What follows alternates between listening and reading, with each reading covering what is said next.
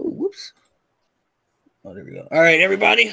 Welcome back to another episode of PC Wrestling. Today we're talking everything NXT, the rise and fall of NXT. We're going to start from a little bit of everything, a little bit of sauce, everything. We're going to cover everything NXT wise. Uh, so for the people who were familiar with the NXT brand, this episode is for you.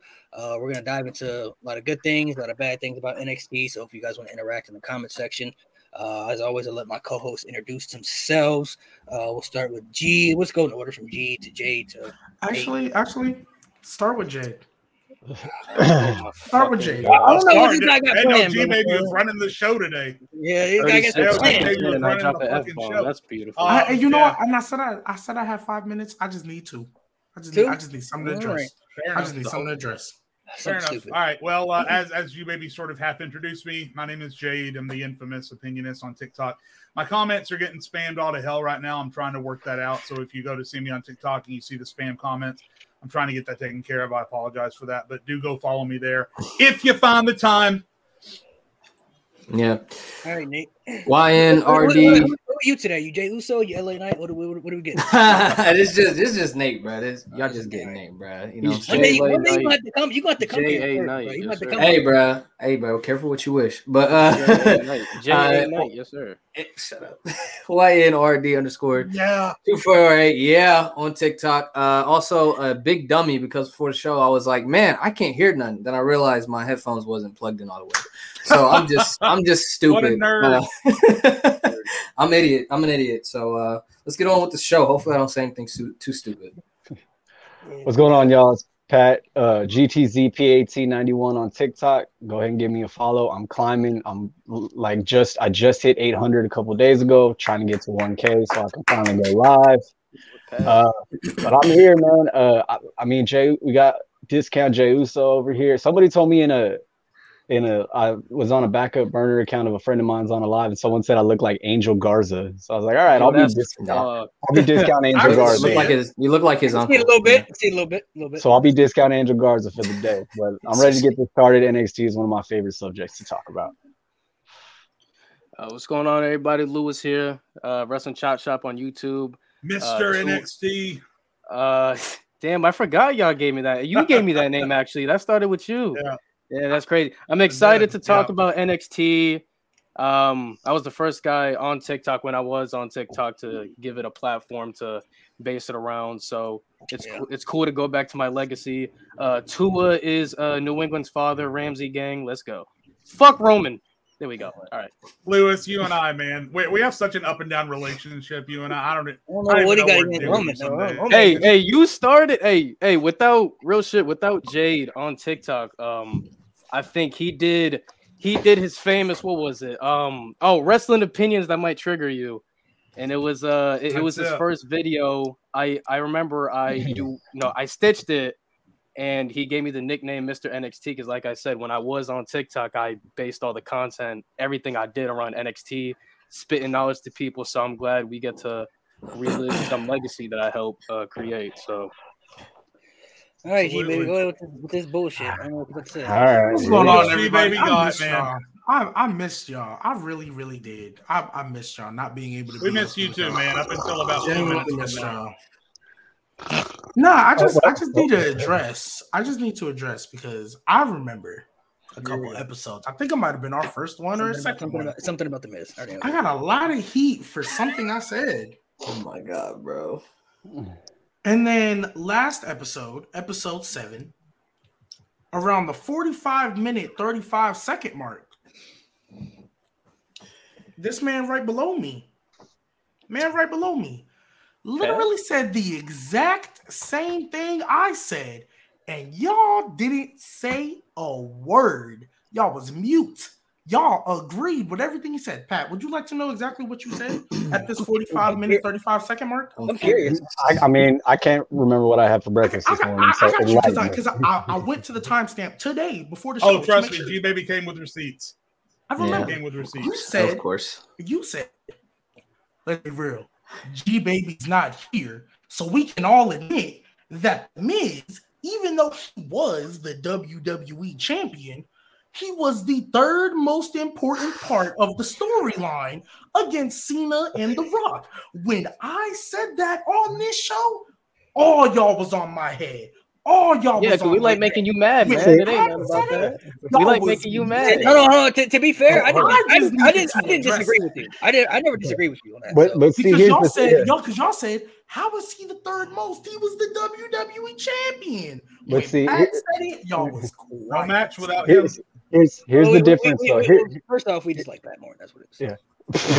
Well, the, the real, See- honestly, the see, the real difference, difference is is- G Baby is louder than Pat. G Baby is louder than Pat because I didn't hear Pat say This that. is- I this is- completely missed it. See, the difference is I can admit that the Miz was the third most important superstar in that match, but at the same time admit that the Miz is still going to be a first ballot Hall of Famer and is still a great superstar.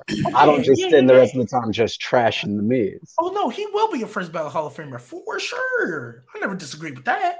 I just said Nah, he's a mid disagree carder, with and y'all Yes, got on you my head did. about it. You you you No, I you, said you you say that you I say agree that He'll be first ballot. I agree. He'll No, be you first say that, and then you continue to trash the Miz. Pat said it, Yeah, and then 'cause- and then he moved on because, like, yeah, he was third most I important. just Because it's Cena and The Rock.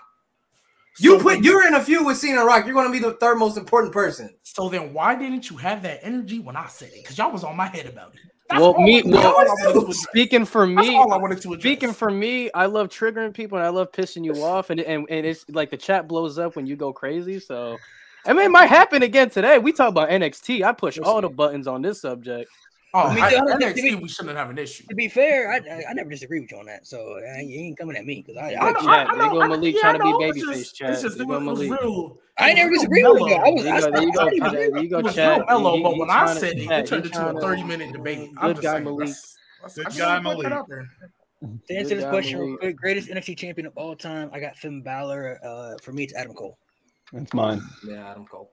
Uh, if we're talking about a singular reign, Um, Adam since Cole. that- if we're if we're talking about multiple reigns, it is Finn Balor. But single single reign is Adam Cole. Since every, everyone else, since everyone else is agreeing, I'm, I'm, I'm going to shout out Gunther as the NXT UK champion. If he had had that reign, if he had agreed to come to the US and be a champion over here, it would have went the exact same way, I think. So, uh, shout outs to Gunther, Yeah, Shout out him. Walter. You, did, did you say Adam Cole too? Oh yeah, yeah. Adam Cole. Adam Cole. Adam Cole. Okay, okay, okay. I didn't know what you. I didn't hear you say anything. All right, so let's dive into. Uh, we'll dive into the questions first before, before we forget. I want to see everybody's answer. Just a little personal stuff before we dive into the NXT. Uh, to dive into the NXT topics, we're gonna answer to some little questions about NXT just for you guys get to know us better. You guys can interact as well. Uh, so we'll start with favorite NXT male and female superstar of all time on the NXT brand. I'm talking just you know when they were in the, in the, in the NXT Hey. brand. So uh, we'll start with Mr. NXT himself, Lewis. We already know Johnny Gargano's on there, so let's say, let's say Johnny Gargano for the males. For the females, That's crazy. Is uh, I'm seeing uh, I'm, I'm going to Raw tomorrow, and they announced Gargano in a tag match, so I'm going stupid. Uh, yes, my favorite NXT male superstar of all time is Johnny Gargano, and he's by the by the end of his career, he's gonna overtake Christian as my favorite. But my favorite, Hold on, hold on, hold on. He gonna be about Christian? That's he, well, most likely when he retires, he gonna be above Christian. Hold I up, don't bro. I don't think I don't think y'all understand, bro. I've known Lewis for a long time, bro. This this man would has never put anybody over Christian in his life, bro. Johnny Gargano is gonna be above Christian, bro. He could be. He could be. Just like how you said Roman could be, you know, you know, high on your list. It's the same way. Uh, I'm wasting. I'm wasting too much time. Um, and my favorite uh, NXT female superstar of all time. Come on, man, the Queen of Spades, baby. It's the Queen of Spades, Shayna Baszler. See, man. see, you know what? Me and Lewis, we're gonna be on the same page. This It's show. Shayna We're not gonna have no issues this show. We gonna be, we gonna be. I right like that. I like that. Uh, Pat, what about you? Uh, for my favorite female, I also went with Shayna Baszler. I think that her run was incredible. Ain't gonna be. I mean, there's one person who could possibly touch it, but just as far as character wise, came in, destroyed everybody. Just you know, please, if anybody from WWE is watching, give her a chance on the main roster as a singles run. Please Give do. Shayna because- a chance. Oh, we've been Yeah. asking. That's what we've been asking for the last, you know. She gonna five smoke Ronda after they tag team run. Don't worry, she gonna Yeah. smoke her. Yeah. And uh, favorite male NXT superstar is Adam Cole. I mean, just kind of goes without saying. I've I've followed Adam Cole since Ring of Honor, Bullet Club. I was so sad when he got kicked out of Bullet Club because I didn't know he was going to NXT, and then when he showed up and attacked Drew, I was all for it. So yeah, undisputed era. Oh shit! Get my hands up. Mm. Uh, Nate, what about you, man? Favorite NXT superstar of all time. I was gonna say Sami Zayn, but I wasn't really watching NXT like that. Only seen the one match, and he got caught up like he got caught up after like 2016. Uh, so I'm gonna go Velveteen Dream, bro. I know a lot of people don't like him today, but Dream back in the day, bro. Dream, Dream was him. He was him. Every one of his segments, every one of his promos, like I was glued to the screen. His match with Aleister Black is so freaking good, and Aleister says his name. Oh my god, Such It's- an underrated match. it is it is peak peak NXT. But anyway, female, I'm gonna go Shayna Baszler, but like everybody else, like come on, like that's the that's the person I want to see on the main roster. And the fact that she never had the best match, she had all the time the worst match on the card. Like her matches were not that great. Like they were basic. And that was it, but they didn't need to be anything special because she was a killer and she made you believe that she could actually kill somebody. And that's what made her my favorite NXT female superstar. Asuka had the same uh she had she had the same aura about her, but I, I wasn't watching NXT at the time. I didn't start watching until about like Hey, 2018 ish. So Asuka was different, bro. that's Asuka was different though. Asuka was different. I was I only watched like a couple months and then my was- my uh, my little gift card expired for WWE. She was uh she was so raw they, they didn't even have her lose the title. They just gave it up. She said, "Here, yeah, she was injured. She was I'm- injured and she lost it, bro. I'm, I'm too, And she, I'm she too, gave it up. I'm too dope, Yeah. you know, to, to to for NXT anymore. I'm coming up. So, uh, Jay, what about you? It's hard not to say Shayna Baszler. I just I Shayna Baszler is is one of the most believable killers in WWE history. Uh, but I do want to shout out NXT Bayley. Like to me, there's almost nothing better than the aura that Bayley created when she came out for a match and takeover after takeover after takeover, having the match of the night. Uh, my favorite male NXT superstar uh, of all time is Tommaso Ciampa specifically post DIY breakup. Tommaso Ciampa when he had the most nuclear of heat that I have ever seen in my entire life. He literally came out to the ring for like what two or three months to a chorus of booze. That was his Yeah. entrance music was a chorus of booze, and then only because the booze came down a little bit, they had to give him entrance music. But my God, Goldie Ciampa post DIY breakup Ciampa was some of the most entertaining television on NXT I've ever seen. I wanted to fight Ciampa myself. I ain't gonna lie. Only getting tied in. Um, E? so for me, it was so hard to pick a favorite because I felt like everybody was gonna go Shayna. So for female, I definitely Sh- Shayna for sure. I actually thought she put on elite matches, me personally, but I'm also gonna give love to Io Shirai because I think her run towards the end of you know what we know as the black and gold NXT, I think Io Shirai was the best, second best maybe women's wrestler on the planet at this time. Like you couldn't have told me anything different. For men, um, Adam Cole's an obvious one. Again, everybody don't like him right now, but everything they said about Vel- Velveteen Dream, I pretty much second. Velveteen Dream was one of the few guys since I've really been like really, really into wrestling, where I don't care what I'm doing, like because you know sometimes you watch watch Raw, you watch SmackDown, you'll fast forward through some stuff. You don't really. That's the only time it's like, nope, I started from the entrance and I don't fast forward again until he's gone. Until like that, he was one of the few guys. And then Samoa Joe because Samoa Joe's always been my guy. Anytime Samoa Joe does something, I want him to be. I want him to be the champion for like 500 days. I don't care. So Samoa Joe's my guy. You know, Malik's favorite superstar ever is Bayley. You know Bayley that. is definitely for the for the girls for sure. Bayley's my favorite NXT superstar of all time, not even just for women, Yep. so in, in general for for men and women. Uh, for the men, it it was Shinsuke Nakamura for a long time, but after thinking about it, I'm not gonna lie. I think Bron Breakker's up there for me, bro. He take he takes the spot for me. It's my favorite Wow. superstar Over time. Shinsuke? Over Wow. NXT Shinsuke? Yeah, That's crazy. Bron That's Breakker. crazy. Bron Breakker takes my spot for my favorite NXT superstar. Well, it makes I sense. mean- He's John Cena Yeah. 2.0. So I mean, he really is. But I mean, Bron's been killing Listen, it. I like what- what Breakker's doing right now. Yeah, Bra- Bron's Yeah. been killing Cool, it. I. I love what Bron he's Breakker doing. been like Yeah. that. Yeah, because like I even had the conversation with myself if I wanted to throw up Melo or Adam Cole because Melo just been. he's- Shinsuke Melo was Nakamura, up Shinsuke there for me. Was, was was my favorite for a long time for, for the males. Uh, but Uh, Bron Breakker, his whole run NXT, man. I don't know, bro. He- I'm the greatest. I'm Yeah. the best. Stand. he got it. also, I just want to is give a shout out to because he's not he hasn't been ish on the main roster, but I just want to give a shout out to NXT Ricochet because he was killing it in NXT. I was He's- going to say the same thing. Ricochet was must see TV every week he was on NXT, Facts. like Yeah. doing Ricochet's dope. ridiculous stuff. his And feud with his feud with the Dream where he front flips out the ring. Oh, yeah, yeah, yeah. Those amazing. Uh, la- last shout out I want to give, uh, because I just saw somebody say it, and I think it needs to be appreciated more. Andrade, Oh yeah. I loved Yeah, Andrade. Andrade did good work. Loved Andrade. It- and again, th- that's one of those, and I, I, I presume we're going to get into this topic later, so I won't spend too much time on it. But Andrade is is a prime example of the the terrible side of NXT. Guys who get so over and are so good and are so well booked on NXT get to the main roster and they just crash into a wall. Um, and we forget how good Andrade was during that run. He had what two five star Dave Meltzer matches when he was on NXT. yeah, yeah, I Um, think so so. yeah, definitely. Yeah, Meltzer don't even know what he talk about half the time. Fuck Dave Meltzer. Yeah, damn right Yeah. I'm talking to you. Fuck That Dave male con- that male conversation was a lot harder than I, I don't. thought. 'cause I don't like said- disagree. Oh yeah, I Meltzer. Yeah. But yeah, the, the conversation was a lot harder for me than I thought because I thought Cole, I thought Ricochet, I thought Melo, I thought Aleister Black. Like there were so many people Yeah, that lot could have made this list.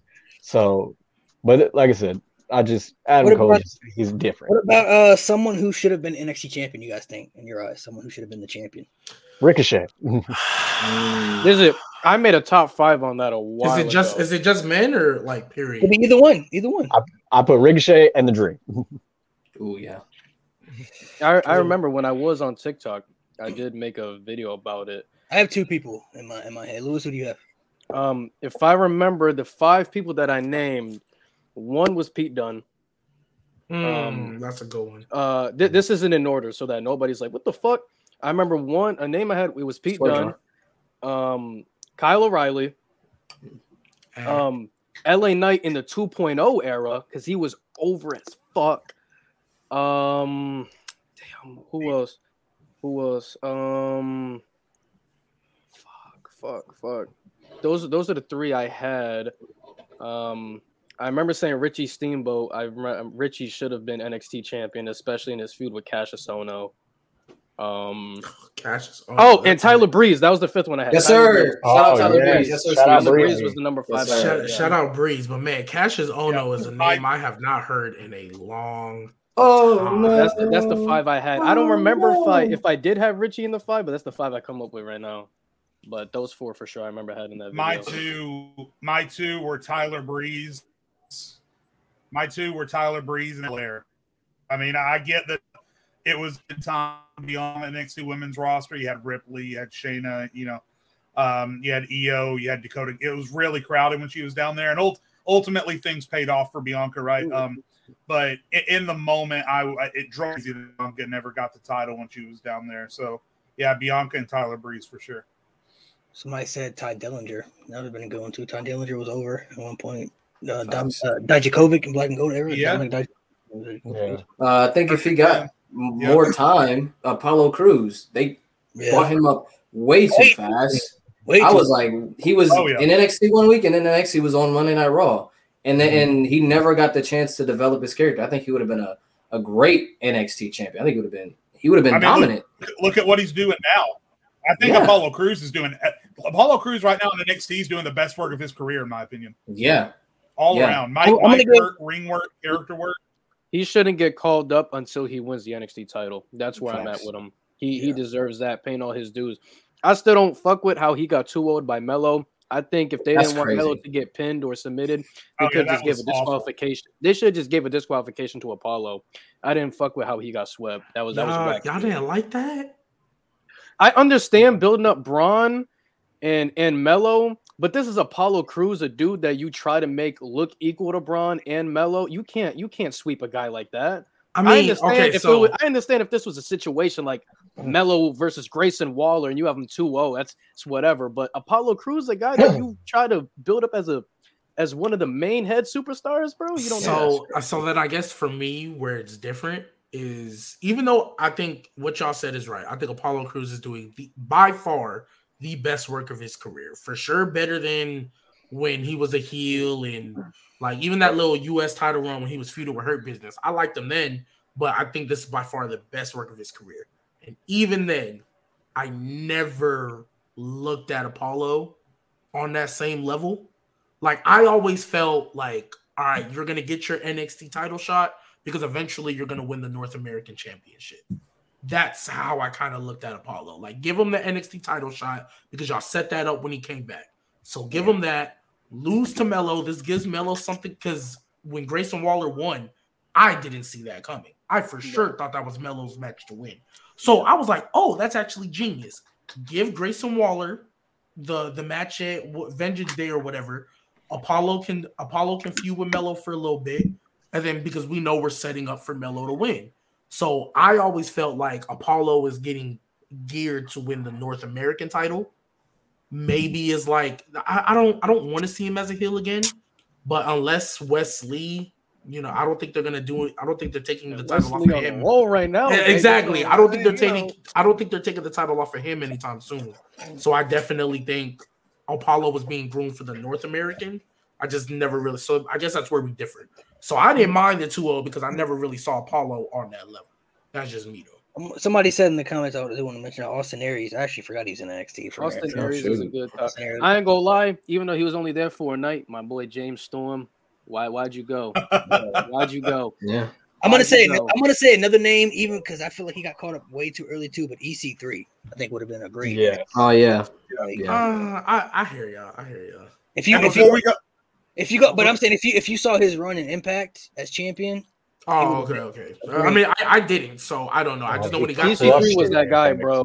Like Hell yeah, this is how I felt about EC3. Out of all the Velveteen Dream matches, like when he was just putting over people, EC3 was the one match he actually won.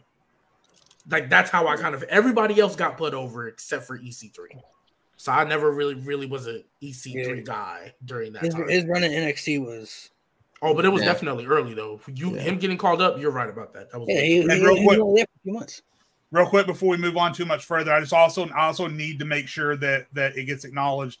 Uh, Bobby Roode's work in NXT because he was so over and he was having great matches and everything about his presentation was stellar. Um, yeah, we just got. I, I want to make sure we remember Roode in that conversation. I, th- I think he- Bobby he Roode's best match um, as NXT champion, in my opinion, was definitely his match at Takeover Chicago against, against Hideo Itami. Which that's another guy I felt like that should have been NXT champion. I feel like he was being groomed to be NXT champion, but the bad thing about Hideo was he was too injury prone, man. Like right when they was getting ready to like give him that huge win, he just couldn't stay healthy, bro. It was bad for him. So let's well, first off, before we dive into the good areas of NXT, did anybody here watch it when it was the game show when they first when they first made it the game show? Oh yeah, Yeah. Yes, yes, Yeah. yes. What was everybody's Or- uh, thoughts when it was the game show? So I mean, I don't first off, I don't know if anybody was any familiar with most of those wrestlers were on the independent scene at that time, but when they made it the game show, it was I mean this is 2010 we're talking about, so it was it was a little interesting. It was different. I'm like, okay, it's something a little interesting, different. Uh, the game show was okay. Now, obviously, the aftermath when Nexus came, that shit was dope. When they when they Yeah, brought right. the Nexus Yeah. and everything, that that was phenomenal. But the game show I feel like was cool for that one season, and then after that, I feel like it digressed a lot. Like a lot of people weren't really keeping up with it. They, uh, they had Yeah. the game show in the second season, and they had the third season. You know what I'm saying? So it kind of digressed a little bit. But uh, how did y'all feel about when it was the the game show NXT? So I'll, they- I'll just say real quick because I'm not going to take very long because Malik kind of said exactly what I was going to say. I think even not thinking about the Nexus part of it, I think the first season of it was actually good. The interactions between the coaches and, and the and the competitors and the the challenges they had. But the longer it went, the cornier it got. And by the end of it, it every time they had a segment involving the game show, I just wanted to pluck my eyes out. bro, Um, what, the, the, the longer it went, the worse it got. I can't remember the name. I can't remember the name of the dude, bro. But I, I, I it's one of the cringiest things I've ever seen. It was the dude. He cut a promo on a mustache. Yeah, Yeah, it was, yeah, uh, that was yeah. awful. And I don't don't forget about the the, The Genesis of The Genesis McGillicuddy. of McGillicuddy. Yep, yep, yep. It, starting Shout now, Axel. from this moment on, This starting now, moment, like, starting now. Eli, and by the way, E- bad. Eli Cottonwood is the name you're thinking of, Malik. Eli, And I, I, Eli yeah. Cottonwood. Shout I out to the boy. overall, that's what is what we your were. name? That, that's the unfortunate part about the game show era is that we remember way more of the memes from that than we do oh the actual. God. We remember the kissing contest. We remember Lay Cool treating Kaval like their bitch, and we remember the wheelbarrow race where Titus O'Neil almost fell over. The And fact we that remember- Kaval won with Lay Yeah. Cool as his coaches was even That was like, literally his taunt. He literally rubbed his fucking head. It was weird. Yeah.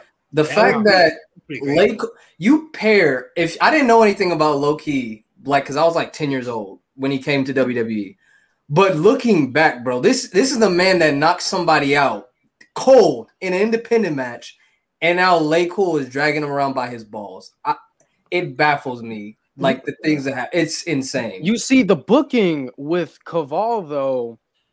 Um, they weren't doing bad with Kaval. Like he had a couple matches on SmackDown, he lost, and then and then he pins Dolph Ziggler, beats Ziggler, and then he's like, I remember I won the game show, so I get an opportunity to face. This was the time when Ziggler was IC champion. He was like, I remember I had an opportunity for the Intercontinental Championship. I just beat the Intercontinental Champion, so I'm to do it at Survivor Series.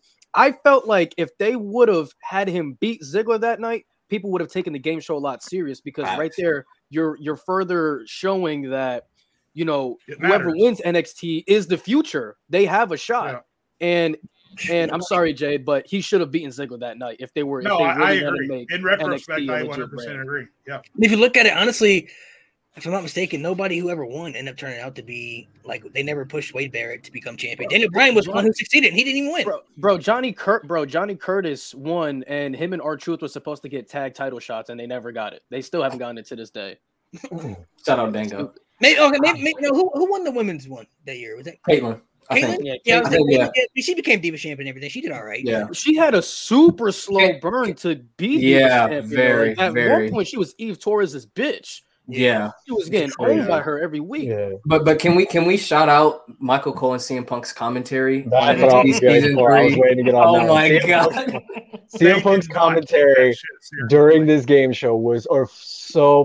CM Punk did oh not Oh care Neither of them. No, Michael didn't I care. blame him. I The don't only him. person that cared was Josh Matthews. That's the only person that did not phone it in. because he knew he knew he knew he probably gonna get fired. If he didn't- Exactly, exactly. CM But I- Punk like CM Punk like I'm just ready to get back in the ring at this point. I posted on Twitter like y'all thought you'll think Michael Cole's unhinged now, bro. His stuff on NXT, like NXT Redemption, he literally said this this show is a waste. I wasted an hour of my life. This is the worst writing I've seen.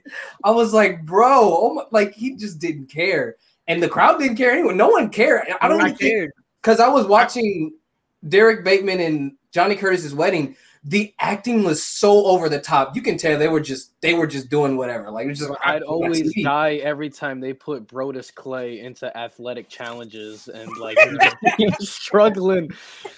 They said like I remember there was this obstacle course um, that him and Johnny Curtis were doing, and it was like a beer pong thing where you had to put the where you had to put uh, uh, the ball inside the cup. Bro, he kept bouncing it off the table and missing, and he went off script, took the balls and went. at the cup. he threw it into the cup. No, it was after after he missed like the Oh, seventh time. The ref was like, the ref was like, bro, this you know you don't have to, you know you don't have to bounce the ball off the table, right? And he was like, fuck this. The balls in the cup. I remember that. I remember He the the backstage promo. I think it was after Johnny Curtis got called up, and he's they go around and he's painting. He's all, "This is me Oh my painting myself in a corner. I'm not going to do that anymore." I'm like, what is What going on? hell? I I mean, he don't did become Fandango, but I'm still. I don't remember where when the, where this match took place, what season of it it took place, but I remember there was a there was a women's tag team match on the NXT game show that took place on Raw or SmackDown, and Michael Cole tore that shit apart Oh, for yeah, the yeah. entire match. I don't remember. It was like something else was bothering him, and he just took it out on that, that women's back. He tore that thing Wow, apart, bro. and it's so. Michael. Cole didn't care. Oh my Bro, god! that shit was crazy. NXT, the game show was just. Oh my god. It was. Listen, that first season was cool, but even in that first season, though, like it's still kind of crazy the fact Daniel Bryan didn't even win. Though it was like, That's Right. insane. Bro, Yeah, now but- fuck this. I gotta Well, find this somebody, clip who, now, somebody bro. for somebody who didn't like watch Ring of I, like again as a kid, my parents ain't really watching, so all I know is WWE. I used to, I would, I would, Daniel Bryan getting eliminated like off the rip. I think it was like the first or second one. Me as a kid, I'm like, yeah, you know, oh boy, mid. You know what I mean? And obviously, you go back, you go look at the other stuff. So in hindsight, it's like, dang, y'all did Daniel Yeah. Bryan like that. Like, like shout out to Heath Slater, who I think lasted the longest. Well, other than Daniel Bryan, lasted the longest out of that Nexus group. But in hindsight, I'm like, bro, why is he Slater But I and, do and- want to. and Husky Harris lasting longer Yeah. than Daniel Bryan, bro? Yeah. Like, what are we doing? Michael Tarver. Oh my I god! liked I Michael remember Tarver. Michael I liked. Michael Tarver. They get Hey. hired every week. I Hey, liked real- Michael Tarver. Real quick though, he was cool for a little bit. real quick though. Now Michael Tarver, now Monster Tarver, spits bars. Go look up Monster Tarver on TikTok. He's, a, He's now a he's a Christian rapper. Yeah, he's a Christian He's, rapper. he's actually really Uh, good. I, He's I heard him years really back, solid. and I said, "This is cheeks." I, I said, man. "At least you're doing it for the Lord, brother." Because this is Nah, man, go go listen to some of his new stuff, have- man. He's I'll- actually I'll- really solid. Run him back. Two things real quick about that original season one cast, though. First of all, I just want I just want to brag a little bit. Skip Sheffield, Ryback, he has he has me blocked on. Uh, on so I just want Yes, I just want to call that out. I Yes, take sir, honor in that. He's Blunt got me gang. blocked.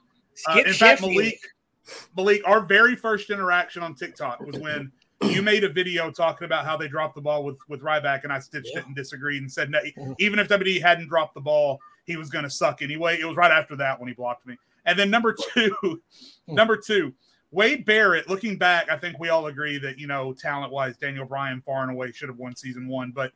Wade Barrett, it took a while to get there, but that peak Wade Barrett when he was bad news Barrett in like Oh, 2014, 2015. my God! he Love Lovely. Wade Barrett. they, they announced that he's going to be That's part of the downloadable content for 2K23, and I'm so stoked for it. And, and, I'm and if so you stoked. and if you're OG, you know about the JBL and Cole show and Bad News Barrett sir. on the JBL and Cole show. Yeah. When they put that on TV, I was so happy. Oh my But even though, even realistically though, if you look at the Nexus era, like he he had potential, and they're like they, they Oh, just yeah. they, Yeah. they just ruined the Nexus. He should have. All they had to do was win at SummerSlam, and I Bro, guarantee if you I Wade bro, if would've I could have fine. fantasy booked this shit, bro. Oh my god, But if So, when John Cena wrestler had to joined- ruin it, bro. When John Cena Yes. joined the Nexus, bro, or joined the Nexus, and Wade Barrett had his um opportunity to face Randy Orton, I believe what was it at TLC, bro. Bro, I would have thrown the WWE title on Wade Barrett. I would have thrown the world title on John Cena. I would have thrown the tag titles with um Justin uh Gabriel. with with Slater and Gabriel. Bro, if they would have done that shit, the Nexus could have been an all-time great faction, bro. If they did that shit. And within that, you could have built somebody else up to take down the Nexus and try to not You mean- Matt you mean Cena, like, you mean like the, you mean like you mean like the new Nexus?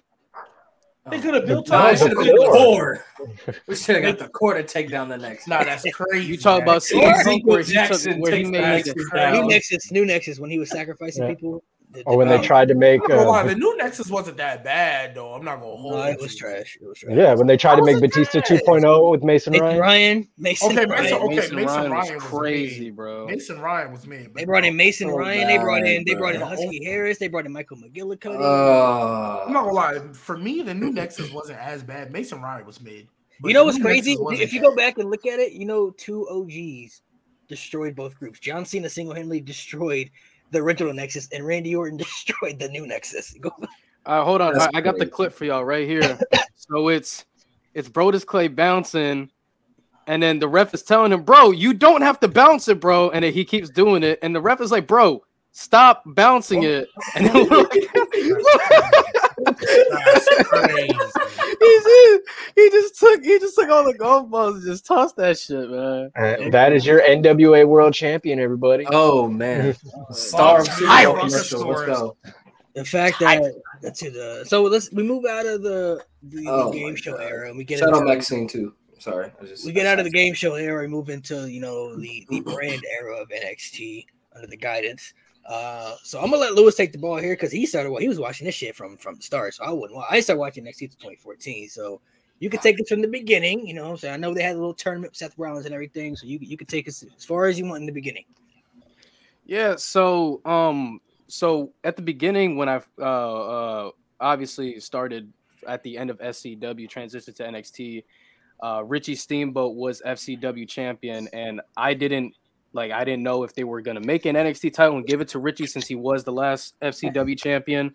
But going into the to the startup of NXT, normally when you watch a brand, you don't, you know, you would uh, you would obviously know like, you know, you know, like when AEW first started, we know who you know who the top dogs are going to be. It was going to be like Kenny, the Bucks, uh, Jericho, and everybody else would have been a surprise. We we really didn't get that vibe in the beginning of the NXT era. It was just pretty much um, who can race to the top first, who can impress who more. And um, in the tournament, honestly, I thought Jinder was winning just because um, I knew Jinder from the main roster, and he was soloing everybody when he first got to the main roster, and I thought he was gonna be NXT champion. Um, uh, but turned out to be Seth Rollins. I mean, obviously watched Tyler Black and Ring of Honor, but I didn't I didn't think they were actually gonna push an independent wrestling star, you know, in WWE since it's not that known that they do that. So for Seth Rollins to do that, Seth Rollins as NXT as the first ever NXT champion was cool, but it he was pretty much bland at this uh, at this point in time. Him being as a babyface because it really wasn't much to work with. Okay on the mic, in ring skills, we knew Tyler Black could work, but NXT back then was so limited with their match time and their match quality that he really didn't get to show much. So it wasn't until they formed the Shield, and the Shield was also kind of weird because you're bringing in Roman Reigns, who was pretty much a businessman or a businessman gimmick, and then you had Dean Ambrose, who was Regal's bitch in FCW and then you have them, and then you have, you form them together, and it really worked out well for Seth Rollins because Dean Ambrose was the mouthpiece, Roman Reigns was the muscle, and Seth Rollins had the ability to show off what he could do. So they showed a lot more, um, more for Seth Rollins and how great Seth Rollins can eventually be inside the WWE. And then obviously the Shield just taking over, like the Shield once they went onto the main roster and they won the titles. Like Dean Ambrose defended the United States title on NXT uh, against uh, Neville, and you know those three guys they were pretty much the focal point of the future of what NXT was supposed to be and what it was going to be, and uh, they help put a lot of I wouldn't say put a lot of eyes, but they help put notice that you know that they're willing to push guys from NXT. Um, guys like Kassius Ohno and Richie Steamboat. Um, like I said, I thought Richie Steamboat. Sorry that I'm talking so much, guys. I'm gonna I'm gonna chill out. But uh, with, with, with Richie Steamboat, um, I came to later realize that it was injuries that was holding him back because Richie Steamboat at this time was the most loved babyface. Richie Steamboat at this time was the most um, over guy on the brand, considering he was FCW champion. And Kassius Ohno, he helped Kassius Ohno be the most hated heel um, singularly.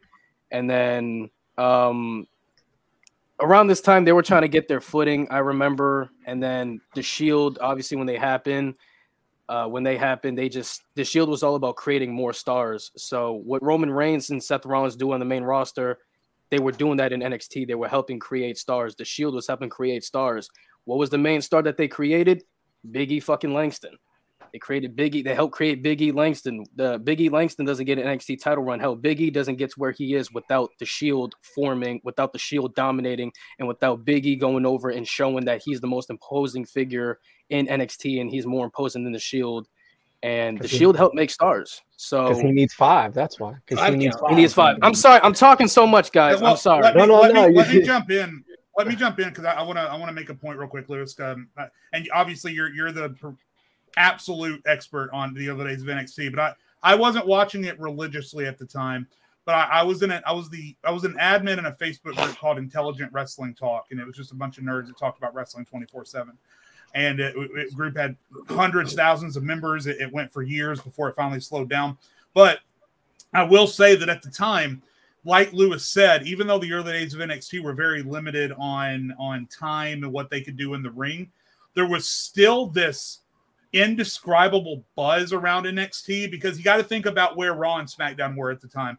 Raw and SmackDown, even the early days of NXT were even pre pipe bomb, right? So the pipe bomb hadn't even happened yet. And the Raw, Raw and SmackDown at the time were neck deep in the PG era. Like, my God, everything that happened on TV was so whitewashed and so watered down. Um, the most popular people at the time that were on the main roster were guys that came from elsewhere outside of WWE, like Punk and Bryan and Jericho. Those were the guys. No one wanted to see Cena at the time. No one wanted to see Orton. Everyone wanted to see these guys that were so when when WWE created this third brand that was almost entirely made up of guys from outside WWE. And when we started getting the the the buzzes that Vince McMahon wasn't in charge of this, it was like, oh shit, oh my god, you mean WWE is going to put out something watchable? Like what? um, so I think that NXT was able to get a foothold early on, even though maybe the the quality wasn't as great early on because of that general about being something different than what Raw and SmackDown were offering, which was so whitewashed and so neck deep in the PG era. I think I think NXT, the early stages of NXT, like I look back at the early stages of NXT and I would think like, man, if I if this wasn't a WWE product and shit like that, if this was just a regular promotion, I'm not tuning in. But it was something about it being a WWE product, and not to mention they already had the loyal fan support from Florida Championship Wrestling because they transitioned into that. That's what they replaced it with. And one thing that I truly appreciate about the beginning stages of NXT is they realized you know, we can't keep bringing up Raw and SmackDown superstars to NXT to have matches and then hopefully, you know, stars eventually be born. Like, you know, they did that with CM Punk and Seth Rollins. Um, they brought Randy Orton down here with Damien Sandow a couple Cesaro. times and shit like that. Cesaro. So one thing I truly appreciate is they realize if we want to make people stars in NXT, we have to use our guys to help elevate the other guys. Yeah. And when the Shield came into play, that's what jump started. Hey, we can make our own homegrown talent. We can make our own stars. We can go ahead and you know we can produce people in the future. Like I said, Roman Reigns, Seth Rollins, Dean Ambrose, the Shield, and then without the Shield, we don't get Biggie Langston going up, and then without Biggie Langston, we don't get the underdog story of Bo Dallas, and then Bo Dallas transitioning into a cocky heel because he beat a dominant figure like Biggie Langston. We don't get these things, and honestly, it all starts with the Shield pretty much it all starts with the Shield just being that damn good at making stars and how young they were. Yeah, that's what I, really loved about the early days of NXT. Like, of course, you had the the people like like Bryan and things like that, but the the homegrowns were allowed to almost like experiment, I guess you would say. You know, try things that work and try things that didn't. And I, and it was so long ago that we forget. So, of uh, you know, just a couple of those people that either are gone now or have transitioned into not being as great, but like I mean, like for example, like uh, Enzo and Cass back then were super yeah. over. Uh, even back in early NXT, Baron Corbin, Lone Wolf gimmick was super over, and so they were allowed to just try these different things that they wouldn't be allowed to try under Vince on the main roster. That it built, like Jade was saying, it built like this isn't normal main roster television. This is something that we can tune into, and it helped build that loyal core fan base. And that's one of the things I really, really love. I mean, it's still kind of that way now with 2.0, but Black and Black and Gold going backwards peak, like they had that core fan base, almost like an indie fan base that just made every superstar so much more over and so much more popular that by the time they got to the main roster, everybody was expecting, well, because of what they were in NXT, they need to be something important. And obviously, in hindsight, that only worked like 10% of the time. But just seeing those people, I remember, I remember very specifically sitting on my couch with my dad watching wrestling the night that Enzo and Cass debuted and watching that audience come just unglued. And I had been watching NXT, so I was super hyped. But my dad, who's a casual, was like, "Who are they?" I was like, "Oh, get ready, get ready." You're about to find out who they are. Much, Especially I, I think I, I think from the early stages of I'm gonna I'm gonna call it white mat because that's what they had in the beginning. I'm, the early stages of white mat NXT. Um, when you had the Shield being called up on Survivor Series, um, you guys, you guys, are, you guys were probably like, yo, like, who, like, who the fuck is this? Like, like, who, the, like, I don't know who the fuck these guys are. Like, these, these people off my TV. Malik was probably like, I want Cena to win. What the fuck they doing? You know what I'm saying? But, but you hear that these guys are from NXT and, and then they're so booked dominantly on the main roster. It's like, okay, let me, you know, that's how they got viewers to NXT. Like, okay, let me, these guys are cool as shit. They're putting on bangers. Now let's check out NXT and then, you know, check out the early white man stage of NXT, Richie Steamboat, Ohno, Biggie Langston, uh, the early stages of the Ascension. You got guys like Damien Sandow still down there just developing. And, and now you finally get your viewers that the Shield attracted. And then now, you can finally build more homegrown talent for people to be like, all right, who's this? Who's this? Who's this? Who's this? As if they're a regular Raw SmackDown viewer, which was great for NXT at the time because yeah. they didn't have any big names.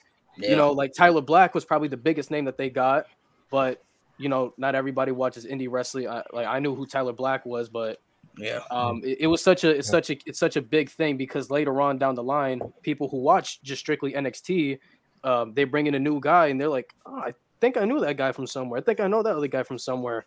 So they're bringing in talent from all over the world and just helping to build yeah. up, which was amazing. Yeah. I also think another thing that helped in early NXT a lot is they had to get their superstars over and their point across in an hour.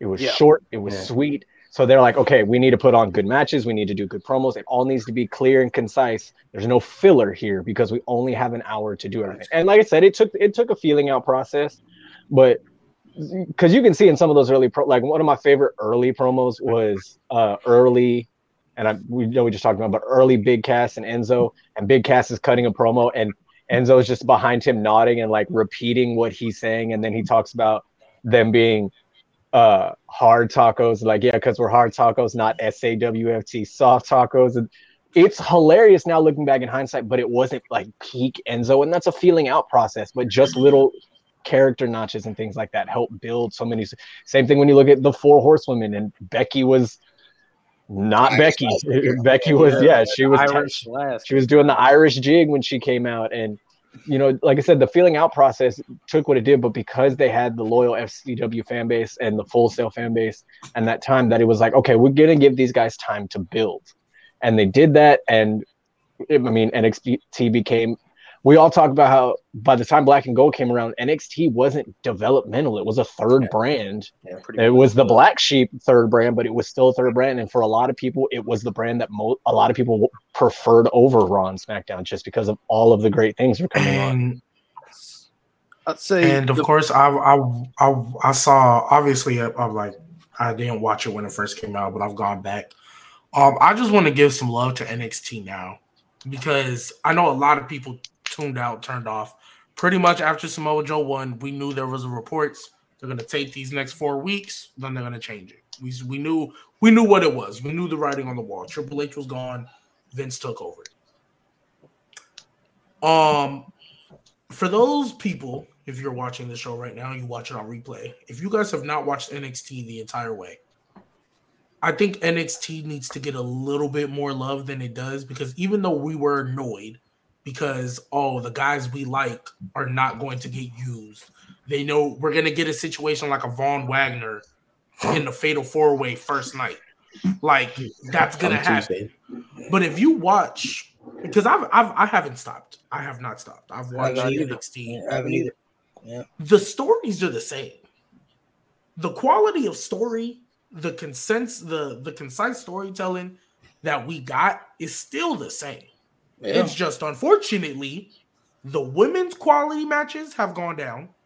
Like unfortunately, it's it you can notice we, you don't have the Io Shirai, Candice LeRae, Bianca Belair. You don't have that quality of talent all sitting in a ring. I mean, all sitting in a locker room anymore. Right. So you had to you had to get through the the early Elektra Lopez matches and the Valentina Ferozes. You just had to get through that. You uh I, I even think they had B-Fab wrestle one time and then They they beat Fab and again. Elektra Lopez in a no DQ match. Yeah. Yeah. like you so you had to kind of get through that. Yeah, But, but- you look at the stories as a whole, you look at the way they tell stuff, it's the same. It's just now, like it's just now. I think, and one thing I also want to credit is that NXT crowd because I think after week one, week two, they were kind of uh, and I like it's almost as corny. I almost feel like they had a meeting and said, you know what, it's not their fault.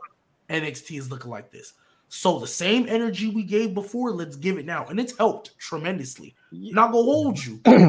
Andre Chase is my favorite right now. Andre Chase I- is a and I dog. genuinely, and I genuinely feel that's because of the crowd. Like, Yeah. there's there's not many things I've physically watched that gave me goosebumps. The Dudleys return, goosebumps. Enzo Enzo and Cass debut, goosebumps. That Chase You chant the first time I heard it, and then when they did it in the arena, when they went back to the arena, goosebumps. And that's to, that's to credit to the crowd. Like the stories they're telling are still great. It's just unfortunately they had to go back to development. But I think look- 2.0 and White Mat era are very similar because, like you said, a lot of people's favorites or people that they know weren't going to be used the same way or at all anymore. But I think what like the main thing that I love about the NXT crowds is they give everything a chance. Uh, it's not like main roster crowds like they see one thing they're like ah fucking get the shit off my fucking TV. Like the first time the Chase U shit happened, bro. Like if that shit was on if that shit was on the main roster, Andre Chase would be would be getting dragged on Twitter all like the whole time until he's gone. but they gave it a chance and it's finally over and it's actually catchy. I think that's something the NXT fans do well is they give some shit a chance. And we and we were back in this era where it's developmental and now we have to give this shit a chance. We have to let these guys develop, let them find their footing. The same way we did in the beginning for guys like Seth Rollins, Dean Ambrose, Roman, Big E, and, and shit like that. Right. Go I think And then people, I just- think people and just then gave up on it because it was a Vince McMahon reinvention. Mhm. So Uh-huh, But then when we realized, is what I realized early on is that okay, Vince changed it, but he's still not. He's still not doing nothing. These stories are still good. And and last point that I want to say to that, because to to what Lewis just said, like people still got to develop. Yeah. I'm not gonna hold you. I don't think Roxanne can cut a promo yet. She's not. She she's getting there. I don't think she cut a promo yet. It still feels very developmental. Is hmm. I don't think Sol Ruca could cut a pro like a real true promo yet. It's compared to the rest of NXT's women, it's good, but main roster she would get destroyed. You know what I mean? But without this developmental, Sol Ruca's over just because of her finisher. Like if we really keep it above, she's a great athlete. That finisher is OD. Roxanne has been able to connect with the crowd, not to the same level, but almost Bayley Hugger type. Not to the same level, but she's almost like a Bayley Hugger type where people just mm. want to root for her as that baby face to see her do good. It's not the same level though, obviously. Bayley Hugger was a completely different thing. But we we look at that, and then even even even uh on the men's side too, we knew Carmelo Hayes was gonna be nice because he was he was on the way in the black and gold era. Yeah. They just changed it when he got there. Mhm. Like I still I still am upset that we never got Carmelo Hayes Adam Cole too. I'm still Yeah. upset about that. That yeah, first So like we knew, amazing. I knew he was coming. You know what I mean? But like you look at guys like who I think have really like Grayson Waller. He surprised me because I thought he was just gonna be that annoying heel that kind of like, hey, get off my screen. But he's actually, I mean, I'm engaged in what he does. You got guys, um, like to a lower extent too. I'm not gonna hold you, Dabba-Kato. I know he hasn't done much yet, but you Yep. can just see the wonders that that performance center is doing for him. Like he just feels different. It like you could like some guys you could just tell, and it feels different. And I think, Yeah. I think COVID obviously, you know, it was a pandemic. You know, a lot of people lost people. We never wanted that to happen. But if you're gonna make a positive out of it, I think NXT, you know, having to be in the performance center and having to really focus on developing again, I think it's just gonna do wonders hmm. because we got spoiled. We got I- all of us got spoiled. Yeah, Jay, that's you said it in a- say. Jade, you said it in like episode one or two. You said NXT uh in its peak was one of the best things and one of the worst things that ever happened because we got great TV, great quality, but we got spoiled. And now that we're going back to developmental, I think it's just gonna do wonders all across the board. And you can still bring in like a Dragon Lee, you know, and you can still bring in uh other like I mean, obviously Jay White's not going to NXT no more because Triple H is running the main show.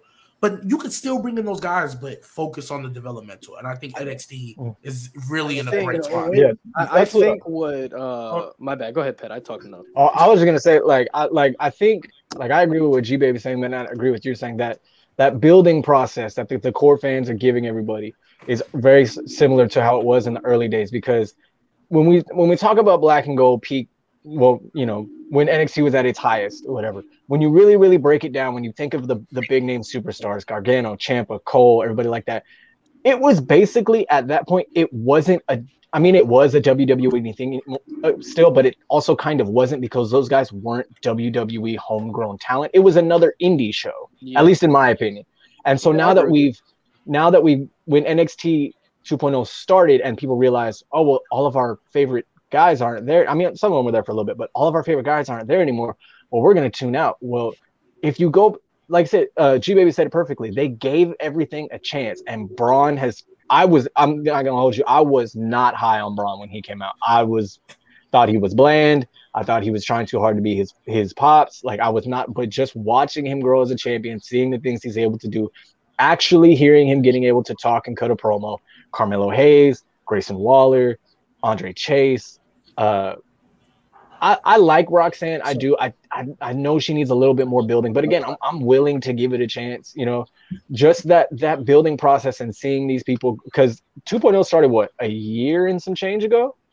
Almost two year, about two years now. Yeah. Yeah, we're approaching two years. We're approaching Okay. two years. So we're coming up on so, so we're coming up on two years, and we're starting. Well, we're not starting, but like now we're seeing that these guys and girls are capable of being great. They're capable of doing great things. You just have to give them time to get there, and that's what I think fans need to realize. It's not going to be Adam Cole, Aleister Black, and Johnny Gargano every week. These are new building superstars. Give them a chance to build. Give them a chance to be great, and let them show. If they fail, they fail. Then you'll have another Bull Dempsey on your hand, and he'll be gone.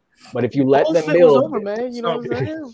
So, so we've. I, I think we've gotten ahead of ourselves a little bit. I want. I want to go back, and I want to. I, I feel like I want to. I want to go back, and I want to continue the timeline through NXT. I think there's still some interesting stuff to be had back there. But real quick, Nate, I know you said that you didn't really watch it. Do you? I mean, I just haven't heard from you. Do you have any follow up? Was there anything you took away from the early days? I just want to make sure we don't. The early early days of NXT. Yeah, yeah. No, I was just going to say about 2.0. I appreciate them Right. bringing back gimmicks. Like, not everyone's just a wrestler.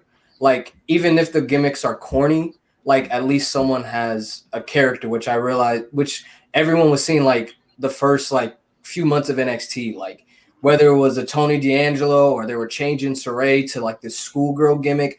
I, a lot of people were getting mad, but I was like, dude, you're giving these people like characters to build around. Like you can have these goofy, like the the Legado del Fantasma versus uh whatever Tony The D'Angelo family. Yeah, the D'Angelo Yeah, family. the like Angelo you- family. you have I a was part of chance that.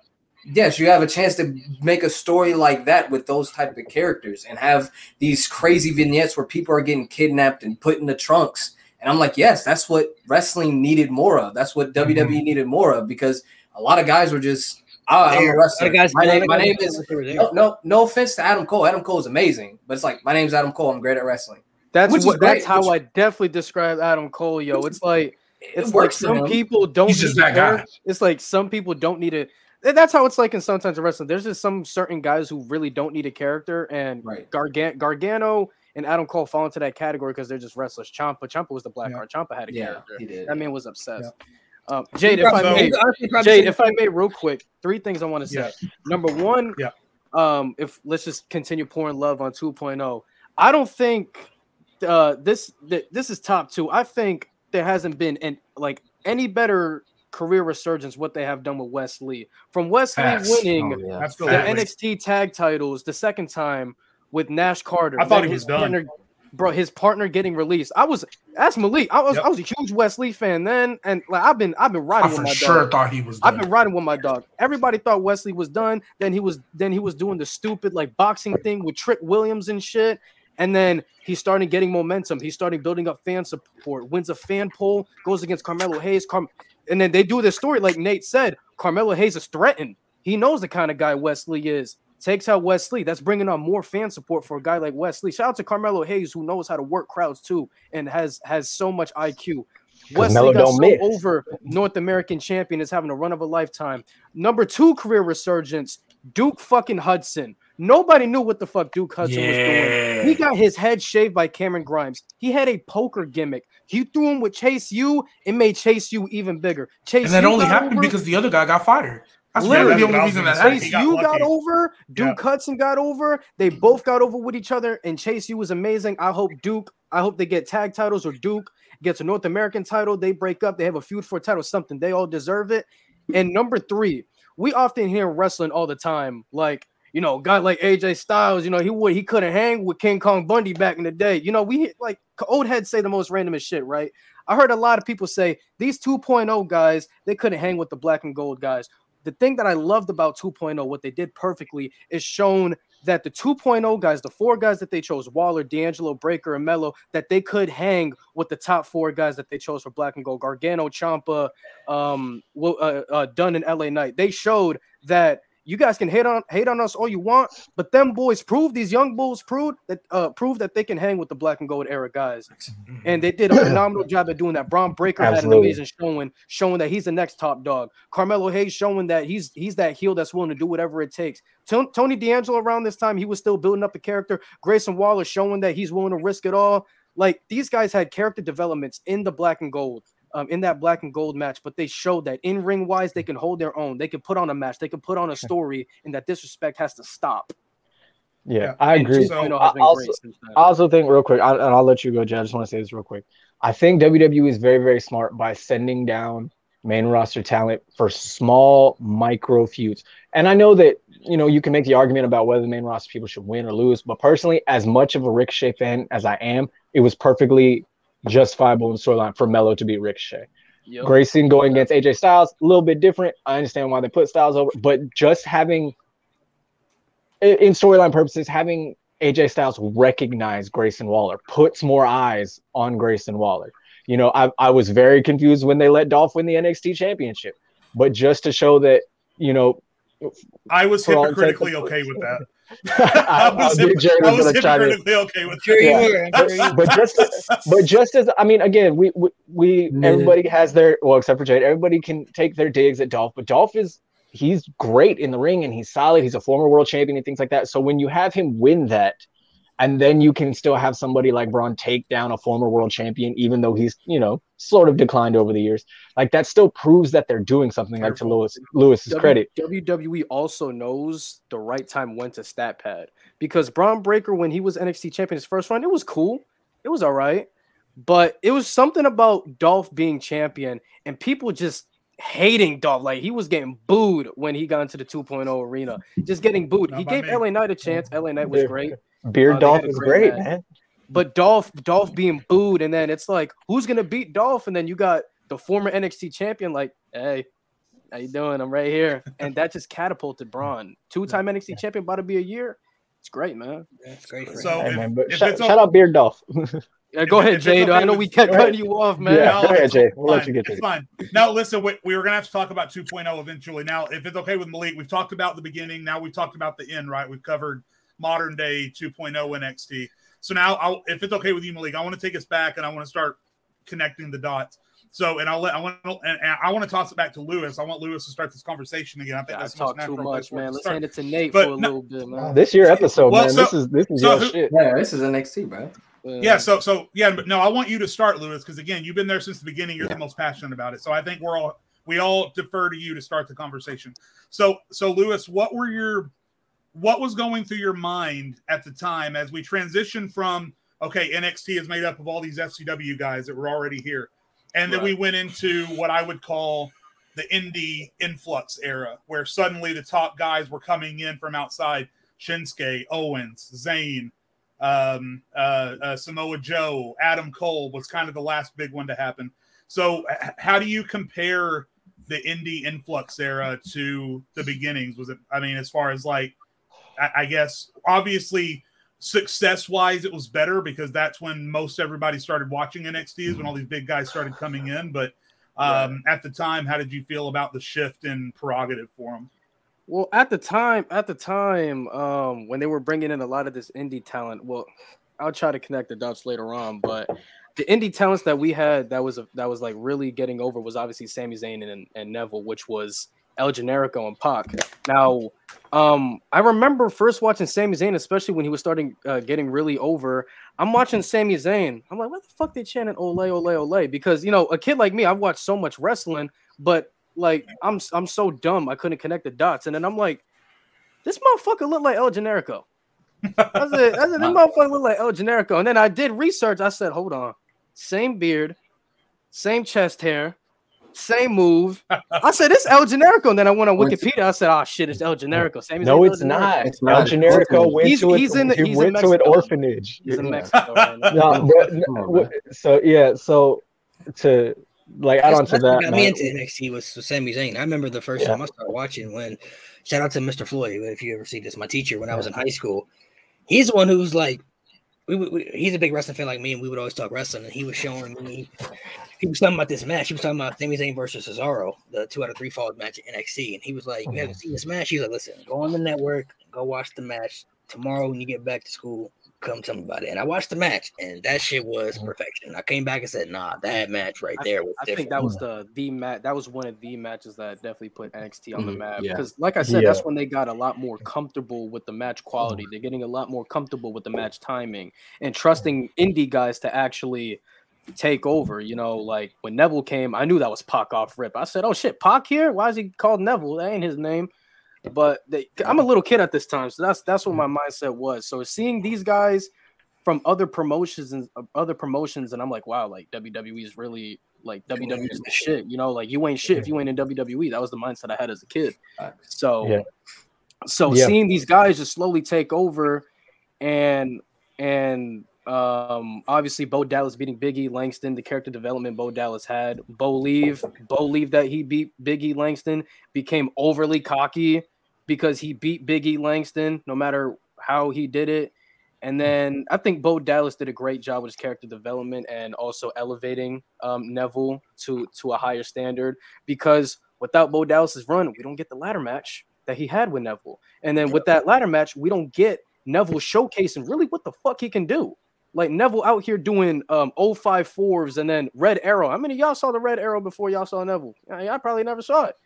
So it gave To be honest, I, I saw I saw Pac and El Generico at an indie show in Illinois in 2011, and it was the best thing I've ever seen in my life.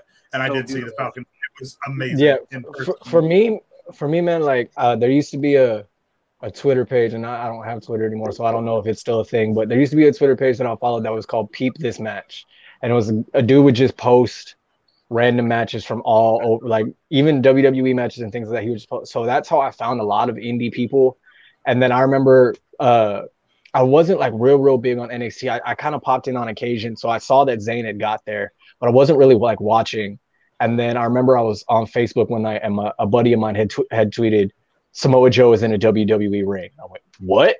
And I immediately turned on NXT, and then from there, I just I spent like a weekend, and I just went back and watched everything up until then, and then just seeing everybody else come in after that, it was just like, "Oh, okay, th- th- this is about to be good." Like, and by then, you know, you already had you know Rollins and them transitioning out you know, so they had again, like Lewis said, they had set the groundwork and paved the way, and then these indie guys just elevated it to such a different. It was a whole different monster once it got to that era, and Yeah, once you started, But- once NXT started getting the independent people that people were Yeah. with, like Kevin Steen and yeah, it's like, it's like Yeah. people they knew. It, you know, Yeah. it's crazy because like, like, like I said, I watched Ring of Honor. Ring of Honor is my favorite promotion ever. Like, I, I watched Ring of Honor since 2011. Like I said, when Sami Zayn, you know, like I'm a little kid. You know what I'm saying? I don't know how to connect the dots. You know, when I mean little, I'm in middle school, but I still don't know how to connect the dots like that. Even as an adult, I still don't know. So, um. Um, I'm over here seeing Sami Zayn. I'm like, fucking, that's El Generico. That look like El Generico. And then connect the dots.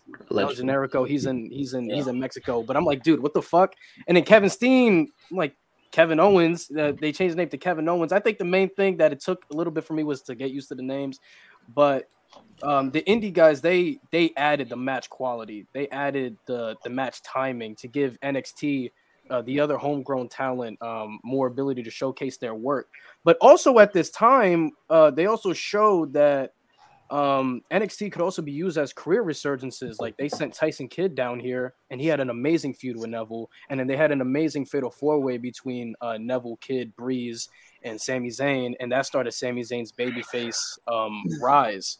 he So was like the first, he's the first true babyface. yeah, his first like, beloved babyface. Because a lot of people thought that Fatal Four was gonna be his, like he was gonna get that Fatal Four and, and take the dub. And when Neville pulled that when when when Zayn did the the suicide dive and shoved Neville out uh out of the pretty much like out of the uh the ring area over the barricade and when Neville pulled the ref um away from uh pulled the ref away from Sammy to stop the count like as a kid I'm over here like bro that's your friend bro. Like you really gonna fuck him over like that? And then the way he won I will say, I, I will say too that it the the the indie guys coming into NXT, I think it was a very symbiotic relationship. Them coming in was great for NXT. NXT was great for them. Because again, remember the period that we were at at the time, 2012 to like 2015, right, going into 2016. WWE was still so focused on guys like John Cena and and Randy Orton and all these guys that were still hanging around. Um, and so NXT gave these guys something to go for because before, you know, maybe they would have never gotten hired without NXT because there was already too much talent on the main Yeah. roster. But I think it was also really good for the indies. And I know that WWE gets a bad rap for, you know, especially over in the UK for, you know, taking over all the territories and all that stuff. But um, when all these guys came in, like for me, because again, I grew up in Arkansas. I was so far away from all the major independent circuits I didn't have the time to go looking for it. So when these guys, when when Owens and uh, and and Sami Zayn and and Pac and all these guys debuted, Finn Balor, I didn't have the foggiest idea about any of these guys, and I had to go look them up, and that got me wanting to go and do take more of an effort to look up other guys that are in the Indies at that moment because I wanted to be the one to be able to say when these guys debut on NXT, I watched that guy, I was with that guy from the beginning. So I think NXT also had a positive impact on the indie circuit once these guys started coming in as well. I think it was a hugely beneficial for all three kind of areas. I also And- and feel Jade- oh, like oh, my bad, G. I talked enough. Go ahead. No, no, no. I was just gonna say, like to Jade's point, I think I think that's an excellent point because I was gonna bring it up earlier. You look at WWE right now today. How many of the top stars came from NXT? Exactly. I was just about to say That, that. that, In that the- in the women's that division- Elimination Chamber. And in the men's division. In bro, the that women and men's shows division. how um, all that, of them. that shows that everybody needs development. You're like, you look at Roman Reigns right now. You a casual, like, like you a casual that didn't watch NXT. You would think Roman Reigns is blowing up, but Roman Reigns doesn't become the biggest superstar in the world without NXT. Of course, Without he didn't do Loki much in it. Of course, he didn't do much in NXT, but he needed that to get where he is today. Yeah, Seth 'cause- Rollins that's needed why that. he's highlighting. You know what's crazy That's why he's highlighting him talking with like, even though he's using it to like get at Cody, him highlighting the fact that Dusty Rhodes. Justy saw the You vision. hear anybody talk about Dusty Rhodes, they always be like, that's why they called him the grandfather of NXT. Dusty Rhodes was so crucial that you look at the WWE today compared to WWE in 2014 or tw- or 2014 2013, right? When NXT was really starting to take Mhm. off. Yeah. The star, the top stars, the main event talent you push today, pretty much every single one of them, except for Brock, came from NXT. And even then, right. Brock is pretty much on his way out. But that's if what I you look like at about- 2013, yeah, I'm sorry, go ahead. Go Yeah, ahead. that's what I like about like the era that we're in because this era kind of reminds me a lot of, of the beginning. If you look at the beginning of the ruthless aggression era, a lot of those Mhm. talents came from OVW. You just didn't Yep. know back then because Yeah. right. OVW wasn't big. Like when John Cena, Brock Lesnar, Randy Orton, Batista, Shelton Benjamin, all these people came up, you just thought they was just in WWE. Like, oh, these people, like they first ever wrestlers, but they had been wrestling for years. You know what I'm saying? In OVW, they've been developing. They're, I think they're slowly trying to transition back into what that used to be. And now that obviously, NXT is bigger than OVW and, and people watch NXT, you can watch it weekly and everything. I think that's the goal that people are starting to set. Like, if you hmm. look at with NXT, they always got people that I feel like they like and they want to push, and then they they kind of sprinkle a little bit everybody in there and see what everybody else can do. Like Gargano and Ciampa started off in a tag team, and then when they split up that tag team, they become the two biggest stars in NXT. You know what I mean? So I I like hmm. how how NXT has developed and grown, especially during you know the mid like 2014, 2015, 2016. Like even though all the independent wrestlers they got, for me like Takeover Brooklyn one, that was a game changer mm-hmm. for for me. Was. for, Yeah. for Number out one- Blue Pants. No, number one alone was the atmosphere was crazy. Like, go back and watch that show. The crowd interaction was great. The Sasha and and and Was and that the Bayley match- first like true stadium show they had? That was the that was the very true Mm, first yeah. Sasha Bayley. Because I know they had had some live events, but that was the true. Like, They had Sasha Bayley, the Sa- ladder match with Kevin Owens. They had Finn Vaudevillains versus Buddy Murphy Shout out and, Vaudevillains, uh, wow. versus uh, Buddy crazy. Murphy and uh Yeah. and Wesley Blake uh That- with blue pants. Oh my god, yeah. They had back and look uh, at they had a Apollo- Apo- that was Apollo Crews's Apollo debut Crews's against debut. Samoa yeah, Joe. Samoa Joe against was uh, yep, Yeah, Yeah, but even then, like even like with with you know, I'm not, you know, not trying to get off the WWE thing, but even then, like even if you transfer transfer over to AEW, like of course the Bucks and Kenny are there, but you look at people like Aleister Black and Buddy Murphy, and Keith Lee, and like all of Swerve and all those people, like Mhm. those guys blew. the Well, they I was blew about up- yeah, make.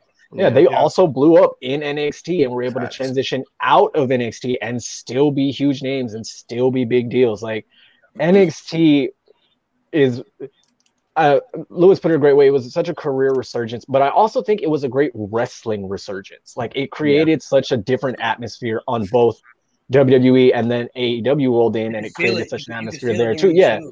I know everybody makes the the like the change from the ruthless aggression era to the PG era, but when I really really think about it, like maybe around like heist of the century time, a little bit before that, like yeah, a little pre before that. I think that's when an actual new era in WWE changed because that's when we started getting new stars. That's when we started getting Roman. That's when we started getting Seth and Dean.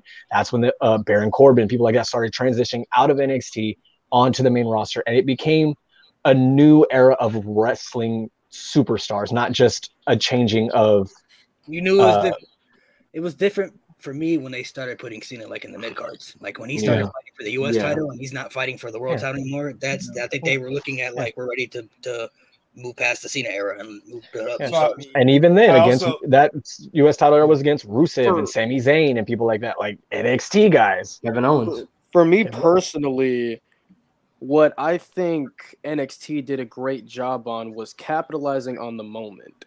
Now, I remember shit, I remember the career threatening match Devitt had against Taguchi. I was up until like four in the morning watching this.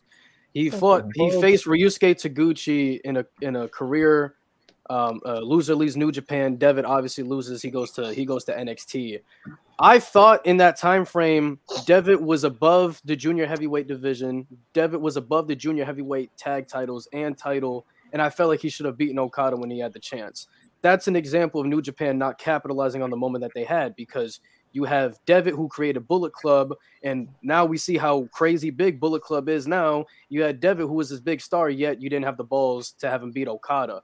When Triple H built up Devitt, and transitioned into Finn Balor, and he built up Finn Balor and had Finn Balor debut with the Demon gimmick against Ascension, and him and Hideo take out the Ascension, and then Balor uh, winning the number one contendership uh, tournament, defeating a former NXT champion in Neville, and putting on a banger with Neville, um, and then having him beat Kevin Owens. Like that's an example of him capitalizing on the moment, realize what he has. Like, yo, this guy's a game changer this uh, uh New Japan could have did the same thing with uh with Devitt, but they were just so high on Okada.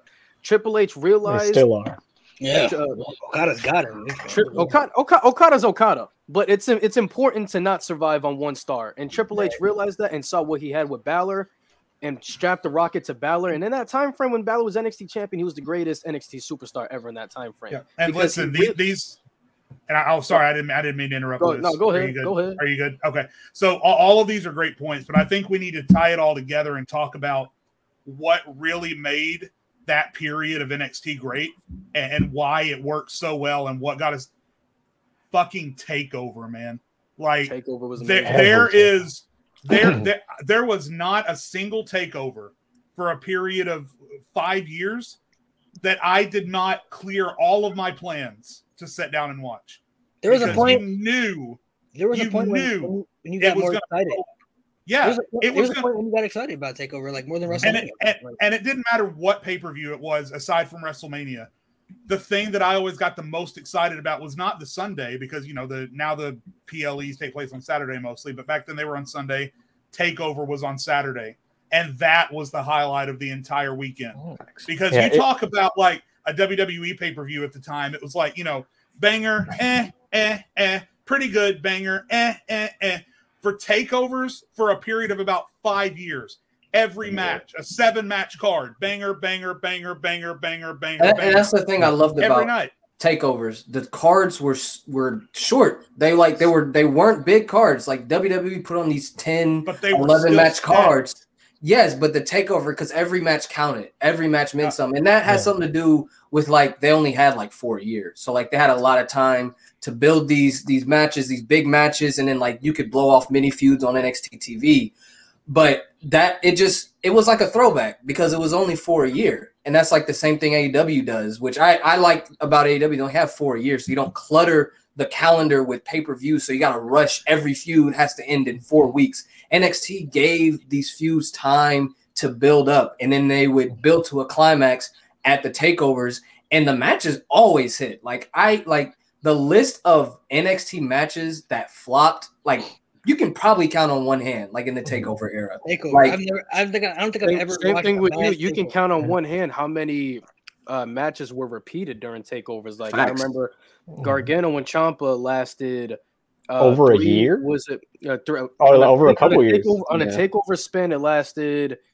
They first started. We're not. I'm not going to four- count I think it was four. Take, I think it was four takeovers. So it was. It was. It was. Uh, New Orleans, Chicago two. they had their um, third one, and then they were supposed to Philadelphia, To right?